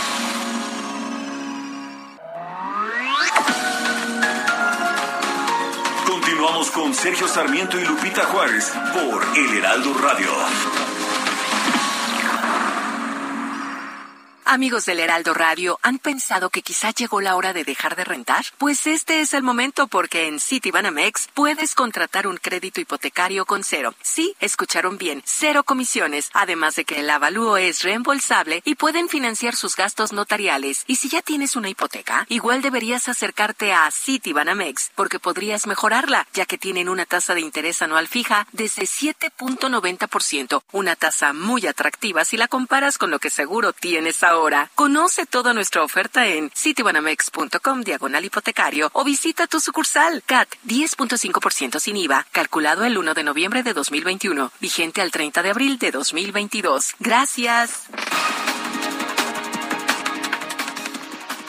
Son las nueve de la mañana con seis minutos. Vamos a un resumen de la información. Esta mañana se registró un sismo de magnitud 6.2 con epicentro al sureste de Isla Veracruz. Hasta el momento no se reportan personas lesionadas. Bueno, y por otra parte, desde Palacio Nacional, el presidente López Obrador señaló que en su encuentro de ayer con el exmandatario de Brasil, Luis Ignacio Lula da Silva, hablaron sobre la integración económica de todo el continente americano.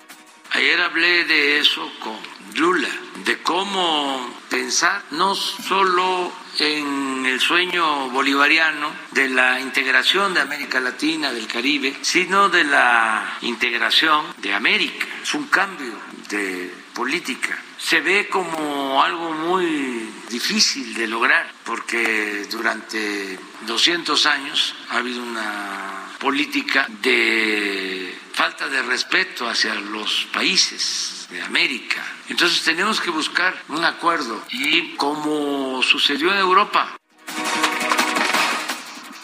El presidente López Obrador también expresó confianza en que la economía mexicana no se verá afectada por la invasión de tropas rusas a Ucrania. Voy a decir, vamos bien, a pesar de los pesares. Estamos saliendo de la pandemia, que nos dejó muchos sufrimientos, que afectó la economía, pero vamos eh, remontando. Y ahora enfrentando la guerra, la invasión de Rusia a Ucrania y la reacción que ha provocado. Y afortunadamente también vamos saliendo. En este caso, nuestra moneda está resistiendo y esperemos que no nos afecte en lo económico, en lo social. El secretario de Estado de la Unión Americana, Anthony Blinken, anunció que en los próximos días va a viajar a Bélgica, Polonia y Moldavia para reafirmar el apoyo de Washington a Ucrania ante la invasión rusa. Y se marchó, y a su barco le llamó libertad, y en el cielo descubrió. Bueno, pues se fue, se fue. En TikTok se dio a conocer un video que muestra a una joven llamada Verónica entregándole a su papá un regalo de cumpleaños que consistía en un globo de helio amarrado con un hilo cubierto de billetes, los cuales había estado ahorrando durante mucho tiempo. Su papá, sin embargo, no entendió que el regalo eran los billetes en el hilo y muy contento dejó ir el globo, lo dejó en libertad ante los gritos desesperados de todos los presentes. ¡Suéltalo! ¡Suéltalo! ¡Sí le gusta!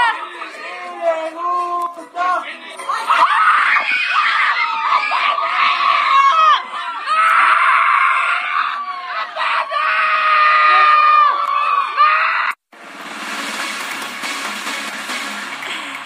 Ay, creo que así, creo que así nos pusimos hace rato con lo del temblor, pero bueno, eh, Clemente Castañeda, coordinador de los senadores de Movimiento Ciudadano en el Senado, retomamos la conversación contigo. Primero, ¿cómo estás? ¿Cómo te fue?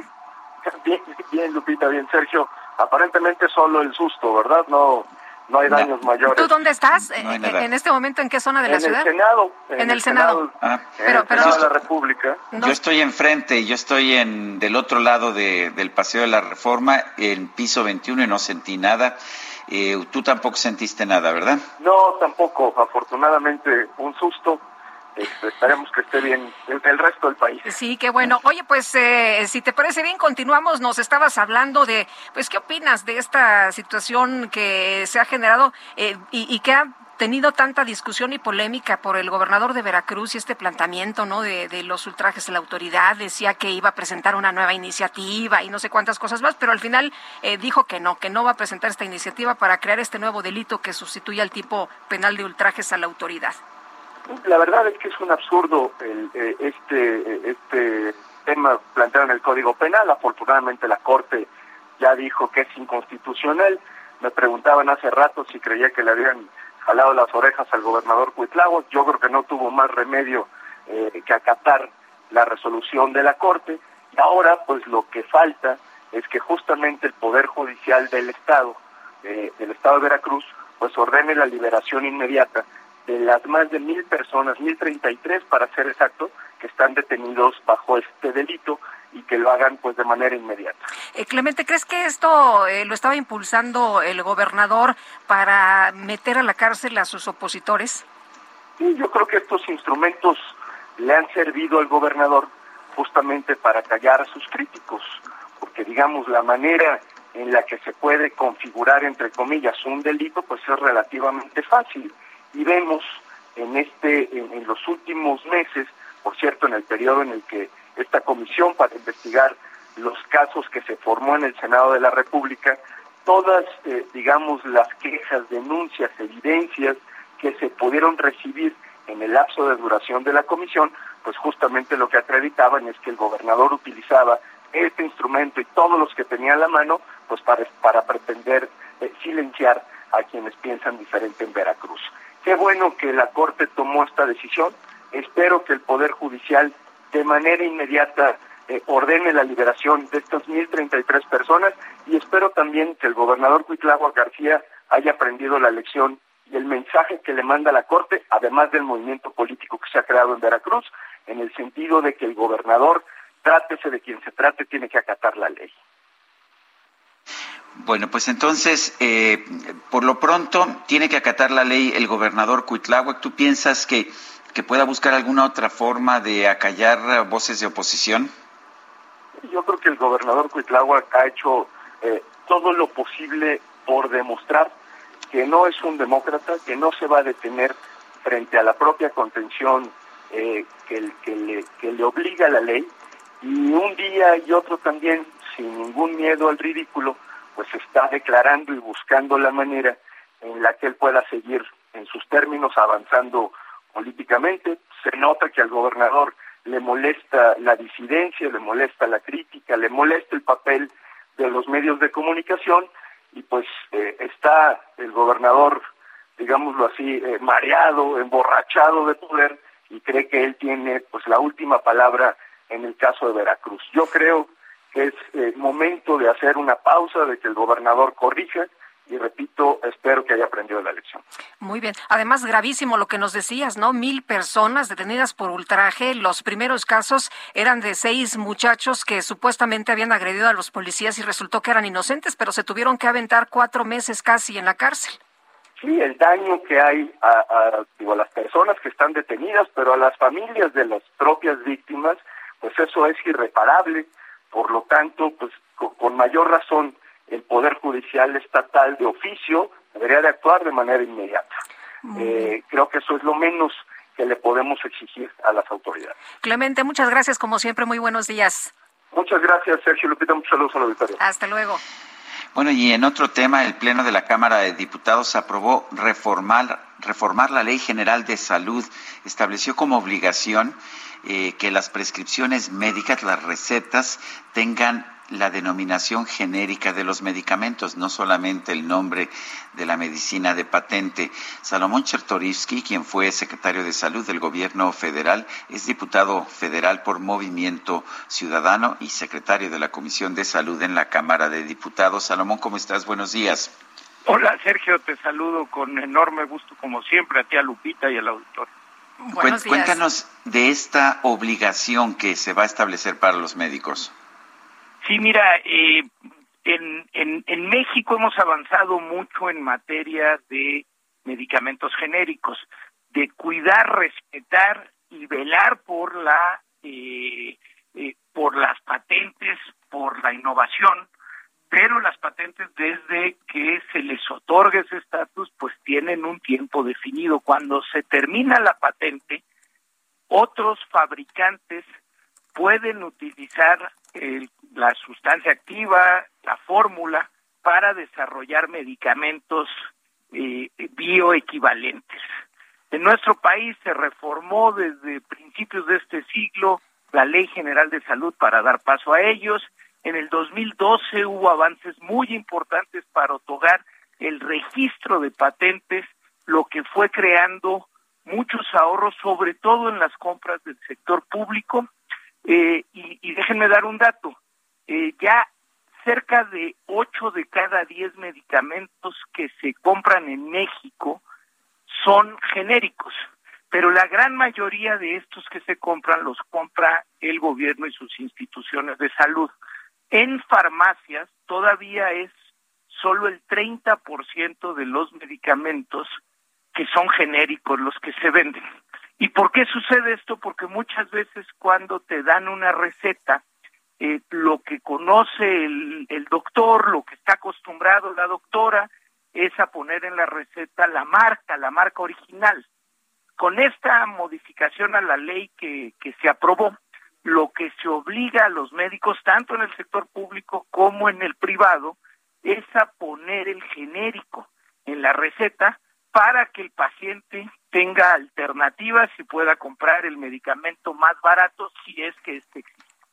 Eh, Salomón, esto significa que la próxima vez que vayamos al médico ya nos tendrá que emitir la receta con los genéricos para que podamos tener esta opción de, pues, si nos cuesta muy cara la medicina, optar por algo que nos cueste más, mucho más barato o sea más económico. Así es, Lupita. Eh, tu médico, tu doctora tendría que ponerte la sustancia activa en tu receta para que tú en la farmacia puedas preguntar cuáles medica cuáles medicamentos tienen esa sustancia activa y que tú puedas elegir en competencia, vaya, el, el más económico o el que más te convenga. Eh, ¿Los genéricos son siempre exactamente iguales a las medicinas de patente? Sí, Sergio, eh, lo que se obliga es la bioequivalencia y para dar COFEPRIS un registro de medicamento genérico tiene que verificar que esa bioequivalencia represente exactamente la misma formulación que el medicamento original.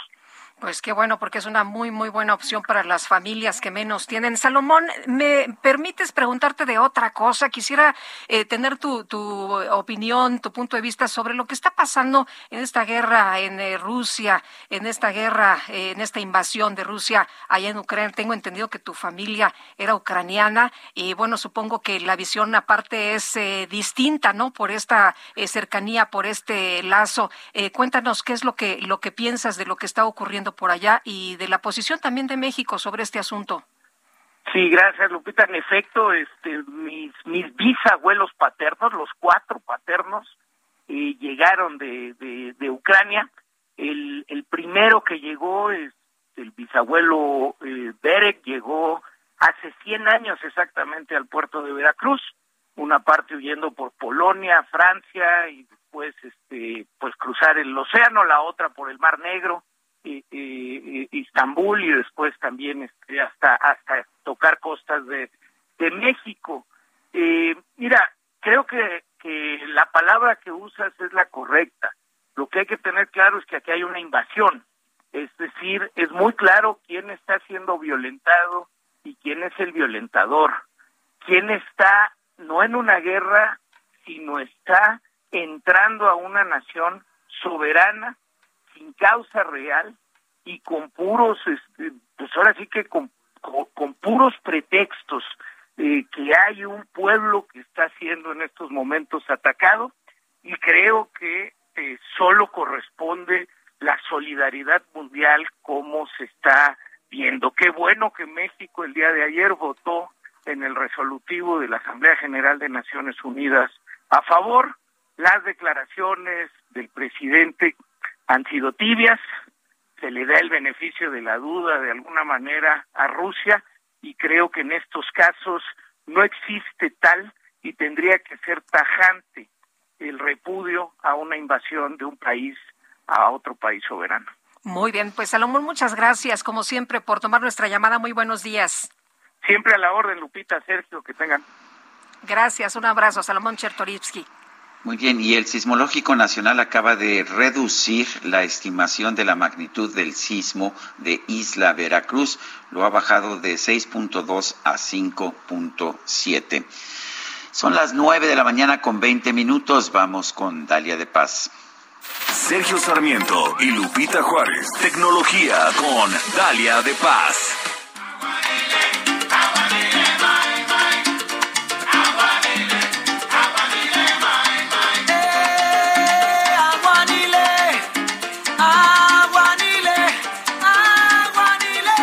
Dice Quique que esta música es para sacudirse el susto. Ah, bueno, pues muy bien, Dalia de Paz, ¿por dónde andabas? Ay, pues me agarró aquí, oye, con todo y pijama, pero listísima para el enlace. Y bueno, como dice el DJ Kike, para el ritmo, para, para ambientarnos. Y bueno, ya que no, no sé si decirles que ando de buenas, pero estaba de buenas, porque por fin encontré, Sergio Lupita, los mejores audífonos in-ear inalámbricos para poder entrenar, brincar, bailar, trabajar. Y ahora sí, ya estoy lista para irme a correr. Si el sismo, si no hay nada más, pues este domingo a Reforma, así que ahí los espero para mostrarles este dispositivo, estos nuevos Beats Fit Pro, los audífonos deportivos que ya se imaginarán, al ser una marca de Apple, desde el momento de sacarlos de su caja, conectarlos al dispositivo hasta colocarlos en tu oreja, es toda una experiencia que solo esta marca ha logrado tener. Por lo regular, los modelos que uso para ejercitarme son los Beats Studio Buds, también de la misma firma, los AirPods, pero como que después de un rato sudando, ahí se salen en mi oreja, por supuesto, también he probado los de Sony, Samsung y otras marcas, pero sin temor a equivocarme, puedo decirles que esta ha sido la primera vez, aunque que aunque casi casi me ponga ahí de cabeza, los Beats Fit Pro se quedan ahí todo el día. Y la razón es que además de que su diseño es compacto y muy cómodo, incorporan unas alas o patitos flexibles que no he visto en otros audífonos que se ajustan dentro de tu oído y evita, evitan pues que se te caigan. Este es mi tercer día con ellos, usándolos tanto con teléfonos, con tablets y me parecen los ideales. Por supuesto que la calidad de estos bits eh, de audio también es muy buena, la cancelación funciona al 100 y bloquea el ruido externo para que el sonido sea envolvente y gracias al audio espacial pues te pone al centro de tus pelis, música y juegos favoritos. Otra de las cosas que me parecieron un gran acierto es su estuche, es compacto, ligero, pequeño y cabe perfectamente en cualquier bolsillo, además de que los colores son espectaculares. El que estoy usando en este momento es el morado, que me parece el más bonito y llamativo. Por cierto, y si ustedes son de los míos, en medio del auricular incorpora hay un botón con la B, con el logo de Beats, que permite controlar la música, cambiar entre los modos de audio, contestar llamadas y activar el asistente de voz. Para la batería tenemos hasta 24 horas de reproducción con todo y su estuche. El procesador de este nuevo modelo de los Beats Fit Pro es H1DA, por esto significa que va a detectar de manera automática el dispositivo. También es posible compartir audio con otros audífonos y el control por voz de manos libres con Oye Siri. Estoy usando este modelo, los Beats Fit Pro, con el servicio de Apple Music y la verdad es que la experiencia es envolvente. El modelo es compatible con iOS y Android. Lo malo es que llegan sin carga inalámbrica, entonces hay que cargarlos ahí, conectarlos vía USB tipo C. Este modelo ya está disponible ahí en mi Instagram, Dalia de Paz, en Twitter les comparto en Dalia de Paz más detalles y rápidamente les comento que ayer Apple eh, anunció que este 8 de marzo tendrá su Apple Event y es que, bueno, ayer la firma californiana pues dijo que va a presentar ahí en Cupertino nuevos dispositivos, aunque no sabemos de qué se trata. Pero bueno, ahí en mi Instagram, Lupita, Sergio Dale Paz, en Twitter Dale Paz, les estaré informando de esto y más. Muy buen día y que estén muy bien. Gracias, igualmente. Bueno, son las nueve de la mañana con 24 minutos. Nuestro número para mensajes de WhatsApp es el 55 20 10 96 47. Regresamos en un momento más.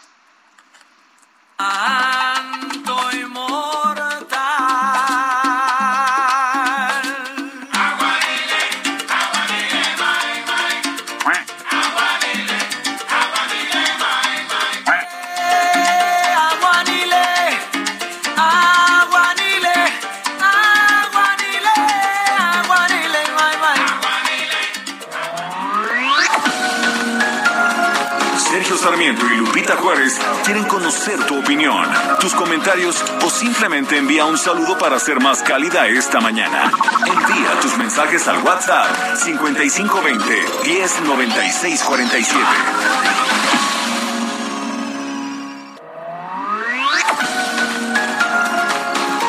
Continuamos con Sergio Sarmiento y Lupita Juárez por El Heraldo Radio.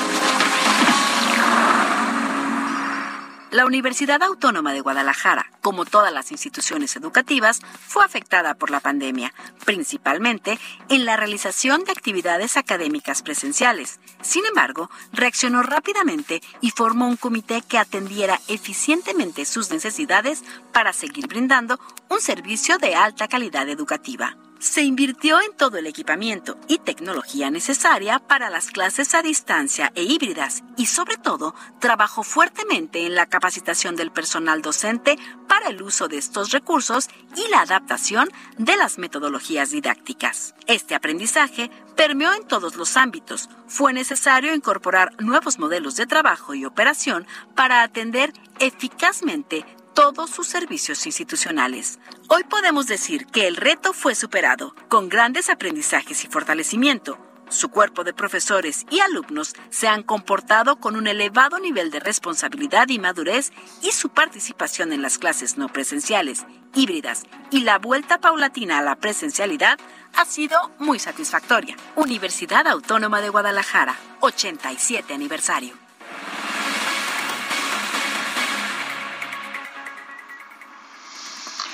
Bueno, vamos a las calles de la Ciudad de México. Jorge Almaquio, adelante, ¿qué nos tienes?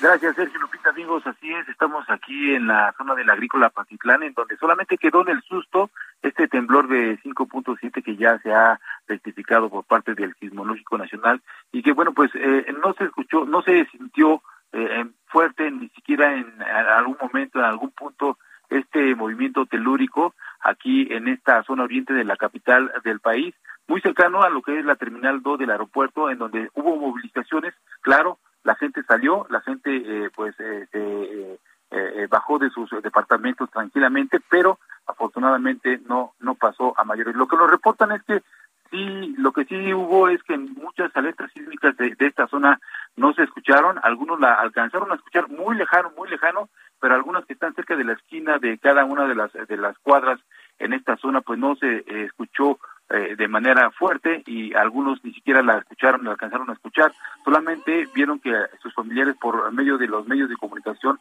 pues se alertaron por esta situación y bajaron de los departamentos. Afortunadamente no hay riesgos, no hay ninguna situación que lamentar, el metro está funcionando adecuadamente, después nos dimos una vuelta por el metro Pantitlán en esta zona y bueno pues afortunadamente todo todo tranquilo en esta parte de la Ciudad de México. Sergio Lupita, amigos, el reporte que les tengo. Jorge Almaquio, muchas gracias. Buen día, hasta luego. Buenos días. Vámonos con Julio Romero, ¿no? En Soriana esta cuaresma, ahorrar es muy de nosotros. Aprovecha que el aceite precisísimo de 870 mililitros está a 32.90 y el arroz extra precisísimo de 900 gramos a 15.90. Sí, a solo 15.90. Soriana, la de todos los mexicanos. Solo marzo 3. Aplican restricciones. Válido en Hiper y Super. La micro deportiva.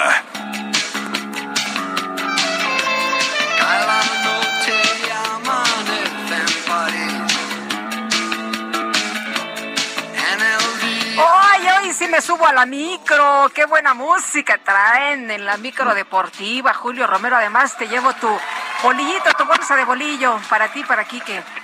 ¿Cómo estás, Sergio Lupita, amigos del auditorio? Qué placer saludarles. Hoy es la micro sacudida.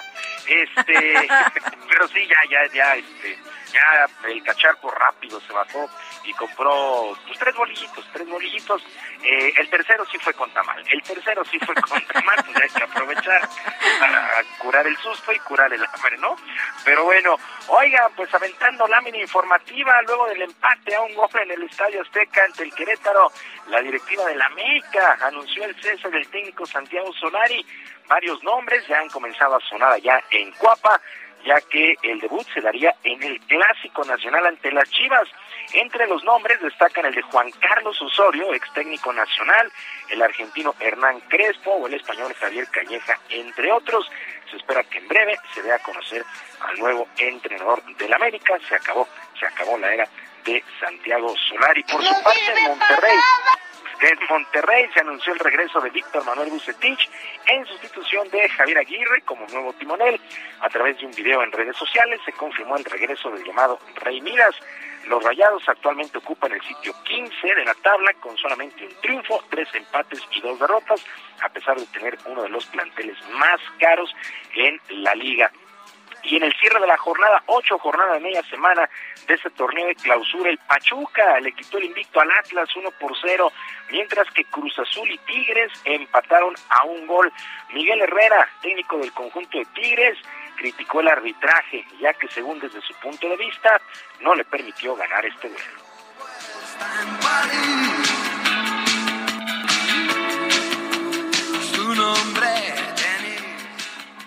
Muy fácil salir las tarjetas para, para nosotros, cualquier jugada de nosotros es tarjeta. Y las de ellos no, a, Diego me lo condiciona desde el minuto uno. Ellos hacen una jugada en la esquina del área, eh, el delantero de sobre Aquino, y no pasa nada. Lo que le digo, que nada más que las tarjetas sean iguales, que sean del mismo lado, nada más. Fue lo único que le reclamé, porque Aquino, a Quiñones también me lo amonesta porque patea una pelota. Los jugadores de ellos patearon la pelota y no, no les dijo nada. Entonces, eso es impotencia lo que nos da, ¿no? Saber que para nosotros son tarjetas y para ellos no.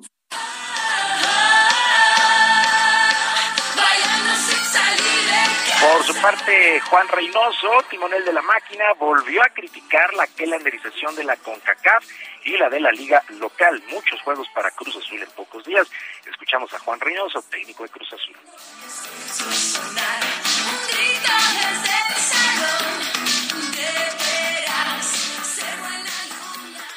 pero también me quedo con algo que dije y, algunos se sonrojaron. Se lesionó Bigón, se lesionó Cata, varios acalambrados, y hablan que la carendización, que los planteles, no puede ser que los de los de MLS van a llegar descansados contra nosotros y nosotros vamos a llegar con una seguida de partido. Queremos ser el, seguir siendo el gigante de CONCACAF. Que nos ayuden. Porque si no, ya hoy perdimos, como perdimos a Mayorga, por lesiones estoy lejos de casa. Hace tiempo que estoy sentado sobre esta piedra. Por su parte, las Chivas, las Chivas y San Luis empataron a dos goles. Marcelo Michel Año, técnico de Chivas, destacó la entrega de sus jugadores para rescatar el resultado. Como la nieve alrededor, vos estás tan blanca y solo sé qué hacer. Y en el medio tiempo, a final de cuentas, lo que hablamos todos, yo y ellos, fue que, este equipo merecía más. Este equipo lo que venía haciendo a lo largo de las jornadas y que un gol nos metía en el partido. No importaba en qué minuto cayera, si caía un gol, teníamos la posibilidad de igualar e incluso de ganar el partido. Y el segundo tiempo se puede ver el compromiso que tiene este grupo. Finalmente el Santos Laguna se impuso 3 por 2 a los Pumas de la Universidad allá en la comarca. en otras cosas, el mediocampista mexicano Héctor Herrera jugará la próxima temporada en la MLS de los Estados Unidos, luego de anunciarse de manera oficial su contratación con el equipo del Houston Dynamo. De esta manera, Herrera terminará su relación laboral con el Atlético de Madrid allá en España y su aventura europea. En un comunicado, Ted Siegel, que es el socio mayoritario de este equipo estadounidense, se dijo honrado por lograr la contratación que será la tercera más cara de todo el circuito. Y en una entrevista en el portal Es News, el púgil mexicano Saúl El Canelo Álvarez informó que su compatriota Andy Ruiz ex campeón de los pesos completos del mexicano, no ha ido a entrenar con Eddie Reynoso. El tapatío añadió que cualquier púgil tiene las puertas abiertas en su equipo, siempre y cuando haya un compromiso, pero al momento desconoce qué ha pasado con Andy Ruiz, que hay que recordarlo, después de ser campeón del mundo de los pesos completos, perdió el piso completamente y fue destronado y le ha costado mucho, mucho trabajo. Actividad en el abierto de tenis de Monterrey. El día de ayer la mexicana Marcela Zacarías quedó eliminada a manos de la colombiana María Camila Osorio con parciales de 7-6 y 6-3.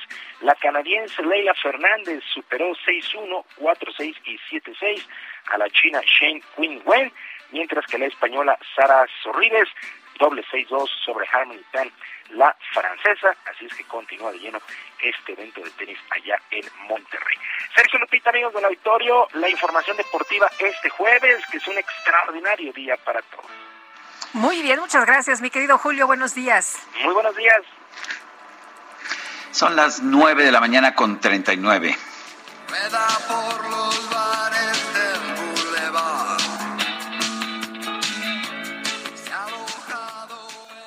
En Soriana esta cuaresma, ahorrar es muy de nosotros. Aprovecha que el atún precísimo de 140 gramos está a 9.90 o 3x2 en empanadas y bocadillos de panificadora. Sí, 3x2. Soriana, la de todos los mexicanos. Solo marzo 3. Aplican restricciones. Válido en Hiper y Super. GastroLab. Historia, recetas, materia prima y un sinfín de cosas que a todos nos interesan. Mi queridísimo Israel Arechiga, ¿qué nos tienes esta mañana? Muy buenos días, querido Sergio, querida Lupita. Buenos días. Pues hoy, hoy no me tocó consentirlos por allá, pero con el susto ya fui por los bolillos para todos. Muchas Y es que, gracias, qué detalle. pues, a- aprovechando el contexto y todo, pues vamos a hablar de los bolillos, vamos a hablar del por qué se tiene que comer un bolillo teóricamente hablando, por qué las mamás, las abuelas dicen que hay que comer un bolillo y por qué no están tan equivocadas. Vamos a partir de ese punto y es que el cuerpo humano o la ciencia va a decir que cuando estamos en una situación de riesgo, el cuerpo va a segregar adrenalina y cortisol. Esto va a provocar que la respiración se corte, que se acelere el ritmo cardíaco y posteriormente los niveles de glucosa en la sangre se van a alterar. Entonces, eh, esto va a generar un efecto dominó y vamos a producir más ácido gástrico. Y el hecho de comer algo o el hecho de masticar eh, un producto que sobre todo sea rico en grasas o carbohidratos va a hacer que el ácido gástrico pues, no nos afecte tanto y no se sienta el hueco en el estómago. Entonces, si bien el bolillo entra perfecto con esas características, no es el único alimento que pueda ayudar para equilibrar esa parte. Y yéndonos ya a la parte de la historia, pues el bolillo vamos a partir de que, de, de que el trigo es de herencia colonial. Vamos a, vamos a saber que, que, bueno, es, de herencia española, llegan los españoles, y la historia es muy curiosa, ya que dicen que, que, que justo con la llegada de Hernán Cortés, uno de los sirvientes de Hernán Cortés traía un saco de arroz, y ese saco de arroz únicamente iba a tener tres granos de trigo. Y era Juan Garrido, esta persona, quien siembra esos tres granos de trigo por primera vez en América y solo uno de ellos pega. Y ese que germina es el padre del trigo en toda América. Esa es como la historia que vamos a encontrar. Posteriormente, ya en la época colonial, ya el pan de trigo se empieza a volver muy común, se empieza a volver eh, como uno de los alimentos básicos que vamos a tener y que empiezan a sustituir algunas variedades de pan hechas con amaranto, como ayer lo, ayer lo platicábamos, hechas con amaranto y miel. Entonces se empieza a sustituir con el pan, eh, con el pan de trigo estas variedades y posteriormente, eh, en la época del porfiriato, pues empieza a llegar toda la cultura y la técnica francesada que también toca la cocina, ¿no? Toca la parte gastronómica y el bolillo es un resultado de, de origen vienés y francés que vamos a tener ese pan con una costra crujiente y que va a tener una miga suave. Posteriormente los panaderos empiezan a pelearse por tener el mejor bolillo y de ahí surge la tradición de que normalmente en cada panadería cada 20 o 30 minutos salen bolillos calientes. Y eso es porque los clientes querían tener el pan más caliente y entonces las panaderías competían con ello. Y por último, un panadero de Maximiliano, Camille Pirote, eh, que, llega justo en una de las, en la segunda intervención francesa a México, eh, llega y entonces ya estando en Guadalajara, ya una vez se queda en México y empieza a enseñar las artes que sabía a los panaderos de Guadalajara. Y entonces él tenía una costumbre que el pan una vez que pasaba 48 horas y no se vendía lo regalaba, pero el pan se hacía duro. Entonces el panadero Pirote es el padre del virote. Entonces como no podían pronunciar el apellido de él y él regalaba el pan ya duro en la, zona de Guadalajara, es como se va conociendo el virote, que es de origen francés, justo de Camilo Pirote, que regalaba el pan duro. Y esa es una de las historias de cómo llega el trigo, de cómo se va eh, formando los bolillos, cómo se van formando las panaderías, las costumbres de sacar el pan caliente y cómo llega el virote a Guadalajara. Entonces, bueno, pues les mando un fuerte abrazo, nos escuchamos el sábado y domingo en punto de la una de la tarde y la siguiente semana nos vemos por allá. Israel Arechiga, muchas gracias. Fuerte abrazo. Muchas gracias, un fuerte abrazo. Buenos días.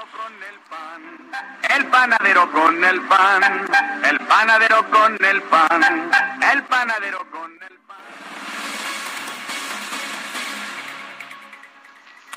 Bueno, seguimos con la información y vamos a platicar esta mañana con Susana Ivana Carzol Espinosa, directora y socia consultora de Cisenergy, sobre una decisión de suspender eh, precisamente un fallo en contra de las energías limpias. Susana, ¿qué tal? Gracias por conversar con nosotros esta mañana. Muy buenos días. ¿Qué tal? Muy buenos días, Lupita. Es un placer estar aquí con ustedes. Oye, pues cuéntanos esta decisión de, del juez, cómo, cómo les cae, qué es lo que eh, piensan ustedes después de esta decisión de la pues de un juez sobre la Comisión Reguladora de Energía en contra de empresas privadas que generan electricidad de fuentes renovables. Mira, eh, te cuento que era previsible que así ocurriría eh, porque este instrumento que publicó la CRE el 31 de diciembre de 2021 eh, es un documento que trae disposiciones muy específicas o que debería traer disposiciones específicas técnicas, parámetros eléctricos para hacer más confiable el sistema eléctrico nacional. Entonces, la parte técnica, la parte de los criterios eléctricos para que todas las los generadores que entran a las redes de transmisión y distribución y todas las cargas o consumidores que saquen energía de la red tienen que cumplir con ciertos requisitos técnicos para que la red sea confiable y que no haya disrupciones y eso es perfectamente natural y todos queremos un sistema eléctrico nacional más confiable.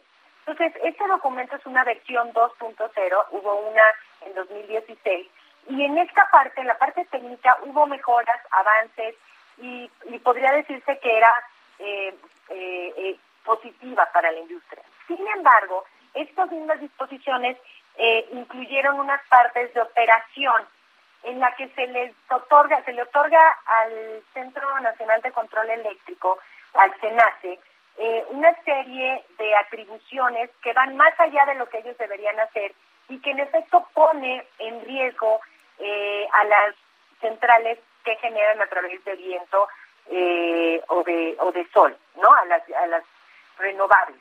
Y aquí es donde empieza el problema. Se genera una discrecionalidad para que se nace decida, eh, no solo cuando hay riesgos en la red, cuando hay riesgos en la confiabilidad en el sistema, quién debe salirse porque está generando em, eh, problemas, digamos, en la red, sino que además dice que aún cuando está en estado operativo normal el sistema, el se puede determinar que las centrales eh, a, base de energía renovable salgan de, generar. el se puede decir sin que haya una autorización previa de la Comisión Reguladora de Energía, que es el regulador, el que debería supervisar estas decisiones, el se podría decir, pues yo quiero que ahorita salga de este punto específico de esta región esta central a base de, de solo de viento. Y entonces colocar eh, la generación de energía más sucia. Este tipo de discrecionalidad es la que está calificando el juez como riesgosa y que atenta contra la competencia y la libre concurrencia, porque está metiendo centrales o generación o electricidad que no necesariamente pone en riesgo al sistema y que además tiene costos mayores, lo cual impacta a todo México, porque entonces estás metiendo eh, electricidad que es más cara, que eventualmente vamos a consumir, que vamos a pagar, ya sea con tarifas y si hay subsidios, pues con, este, con impuestos, eh, pero que vamos a pagar y eso hace que todo el sistema y que todos los que eh, lo consumamos, pues paguemos más y sea más costoso. Entonces, era eh, esperable que se votara o que el juez suspendiera la aplicación de este documento actualizado que salió en diciembre, a pesar de que tenía pues cosas positivas, pero las negativas son muy negativas y vemos que hay una intención clara, porque se ha manifestado constantemente eh, por el gobierno, por la CRE, por TENATE, para reducir la participación de energías limpias y baratas como son las renovables. Susana, eh, el, tanto Rocío Nali, la secretaria de Energía, como el director de la CFE, Manuel Barlet, dicen que el tener energías renovables en el sistema debilita el sistema, provoca apagones. Eh, pero, ¿cuál es la experiencia internacional, por ejemplo, en un país como Alemania? Mira, es, eh, desafortunadamente estas, declaraciones eh, pues son falsas. Eh, se ha mostrado en todo el mundo, en Europa, en América, en América Latina, que hay tecnologías a base de fuentes renovables que son perfectamente confiables, que uno puede determinar en qué hora va a producir tanto con un margen de error perfectamente claro, eh, incluso con más eh, eh, con más certeza o certidumbre de lo que podría ser incluso la hidroeléctrica, porque pues depende de cuándo llueva, ¿no? Y con la crisis climática que tenemos, pues hay, hay más incertidumbre en ese sentido. En Alemania tienen eh, pues en Alemania que tenían una, tienen una dependencia del gas natural ruso, pero también tienen una gran dependencia de energía nuclear. Pero tenemos otras, em, eh, otros países, por ejemplo Noruega, Noruega que si bien es un país que produce mucho petróleo, resulta que el consumo dentro de Noruega es casi 100% renovable. Y lo que exporta es lo que produce su empresa pública, que es energía, eh, eh petróleo y fuentes fósiles. En Noruega eh, eh, así es, ¿no? Esa base de, renovables. España ha buscado por todos los medios aumentar su matriz energética base de renovables para eh, disminuir, bueno, para hacer, para hacer una transición energética que les dé más sustentabilidad, energía más barata, más eficiente y que dependa menos de combustibles fósiles sucios y que vengan de países tan inestables como Rusia. En América Latina tenemos eh, países como Costa Rica, ¿no? que casi eh, un, porcentaje muy elevado de su matriz es a base de energía eh, renovable, Colombia, que está también aumentando esa participación de, en su matriz de ingenierías renovables, la tecnología ha avanzado mucho y es más predecible y más segura y no pone en riesgo, solo por el hecho de ser renovable, no pone en riesgo al sistema. El sistema depende de muchos factores y todos deberían ser tratados eh, con la misma vara y no eh, discriminar solo eh, por, por, el hecho de ser energía renovable. Claro. Susana, muchas gracias. Muy buenos días. Muchas gracias a ustedes. Buenos Hasta luego. Son las nueve con cincuenta y un minutos. En su conferencia de prensa de esta mañana, el presidente López Obrador señaló que tras el sismo de magnitud 5.7 de esta mañana, habló con los gobernadores de distintas entidades, quienes no reportaron daños graves. Bueno, pues este continuamos. Afortunadamente no se están reportando por el momento daños graves por el sismo. Se sintió en Oaxaca, sobre todo Tuxtepec. Hay quienes sostienen que también el epicentro eh, se da en Tuxtepec. Todavía no hay mucha información en estos micrófonos, el secretario de Gobierno de la Ciudad de México, Martí Batres, informó que no hay reporte de daños o personas lesionadas en la capital del país. Fue un sismo de magnitud 6.2, o sea, una magnitud mediana, digamos, eso hizo que sonara la alarma. Eh, hasta ahora no tenemos ningún reporte de daños, realmente no se sintió en la Ciudad de México y no tenemos ningún reporte de ninguna afectación en ningún lugar de la ciudad.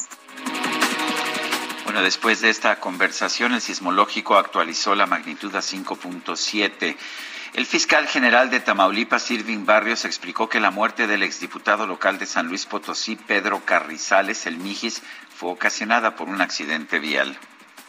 Eh, hasta ahora no tenemos ningún reporte de daños, realmente no se sintió en la Ciudad de México y no tenemos ningún reporte de ninguna afectación en ningún lugar de la ciudad. Bueno, escuchábamos la voz de Martí Batres sobre el sismo y por otra parte el canciller Marcelo Ebrard informó que los 138 mexicanos que fueron evacuados de Ucrania ya vuelan de regreso a nuestro país en un avión de la Fuerza Aérea Mexicana. El presidente de Francia, Emmanuel Macron, informó que sostuvo una conversación telefónica con su homólogo de Rusia, Vladimir Putin, quien se mostró decidido a seguir con su ofensiva en Ucrania. Gobierno de Canadá anunció la imposición de aranceles del 35% a todos los productos de Rusia y de Belarus.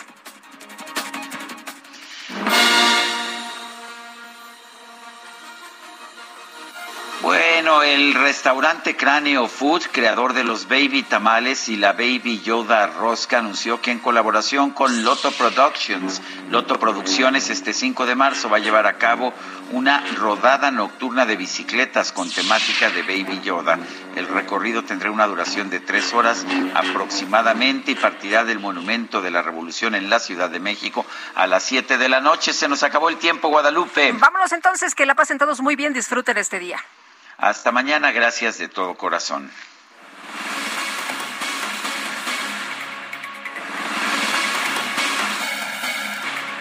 Heraldo Media Group presentó Sergio Sarmiento y Lupita Juárez por El Heraldo Radio.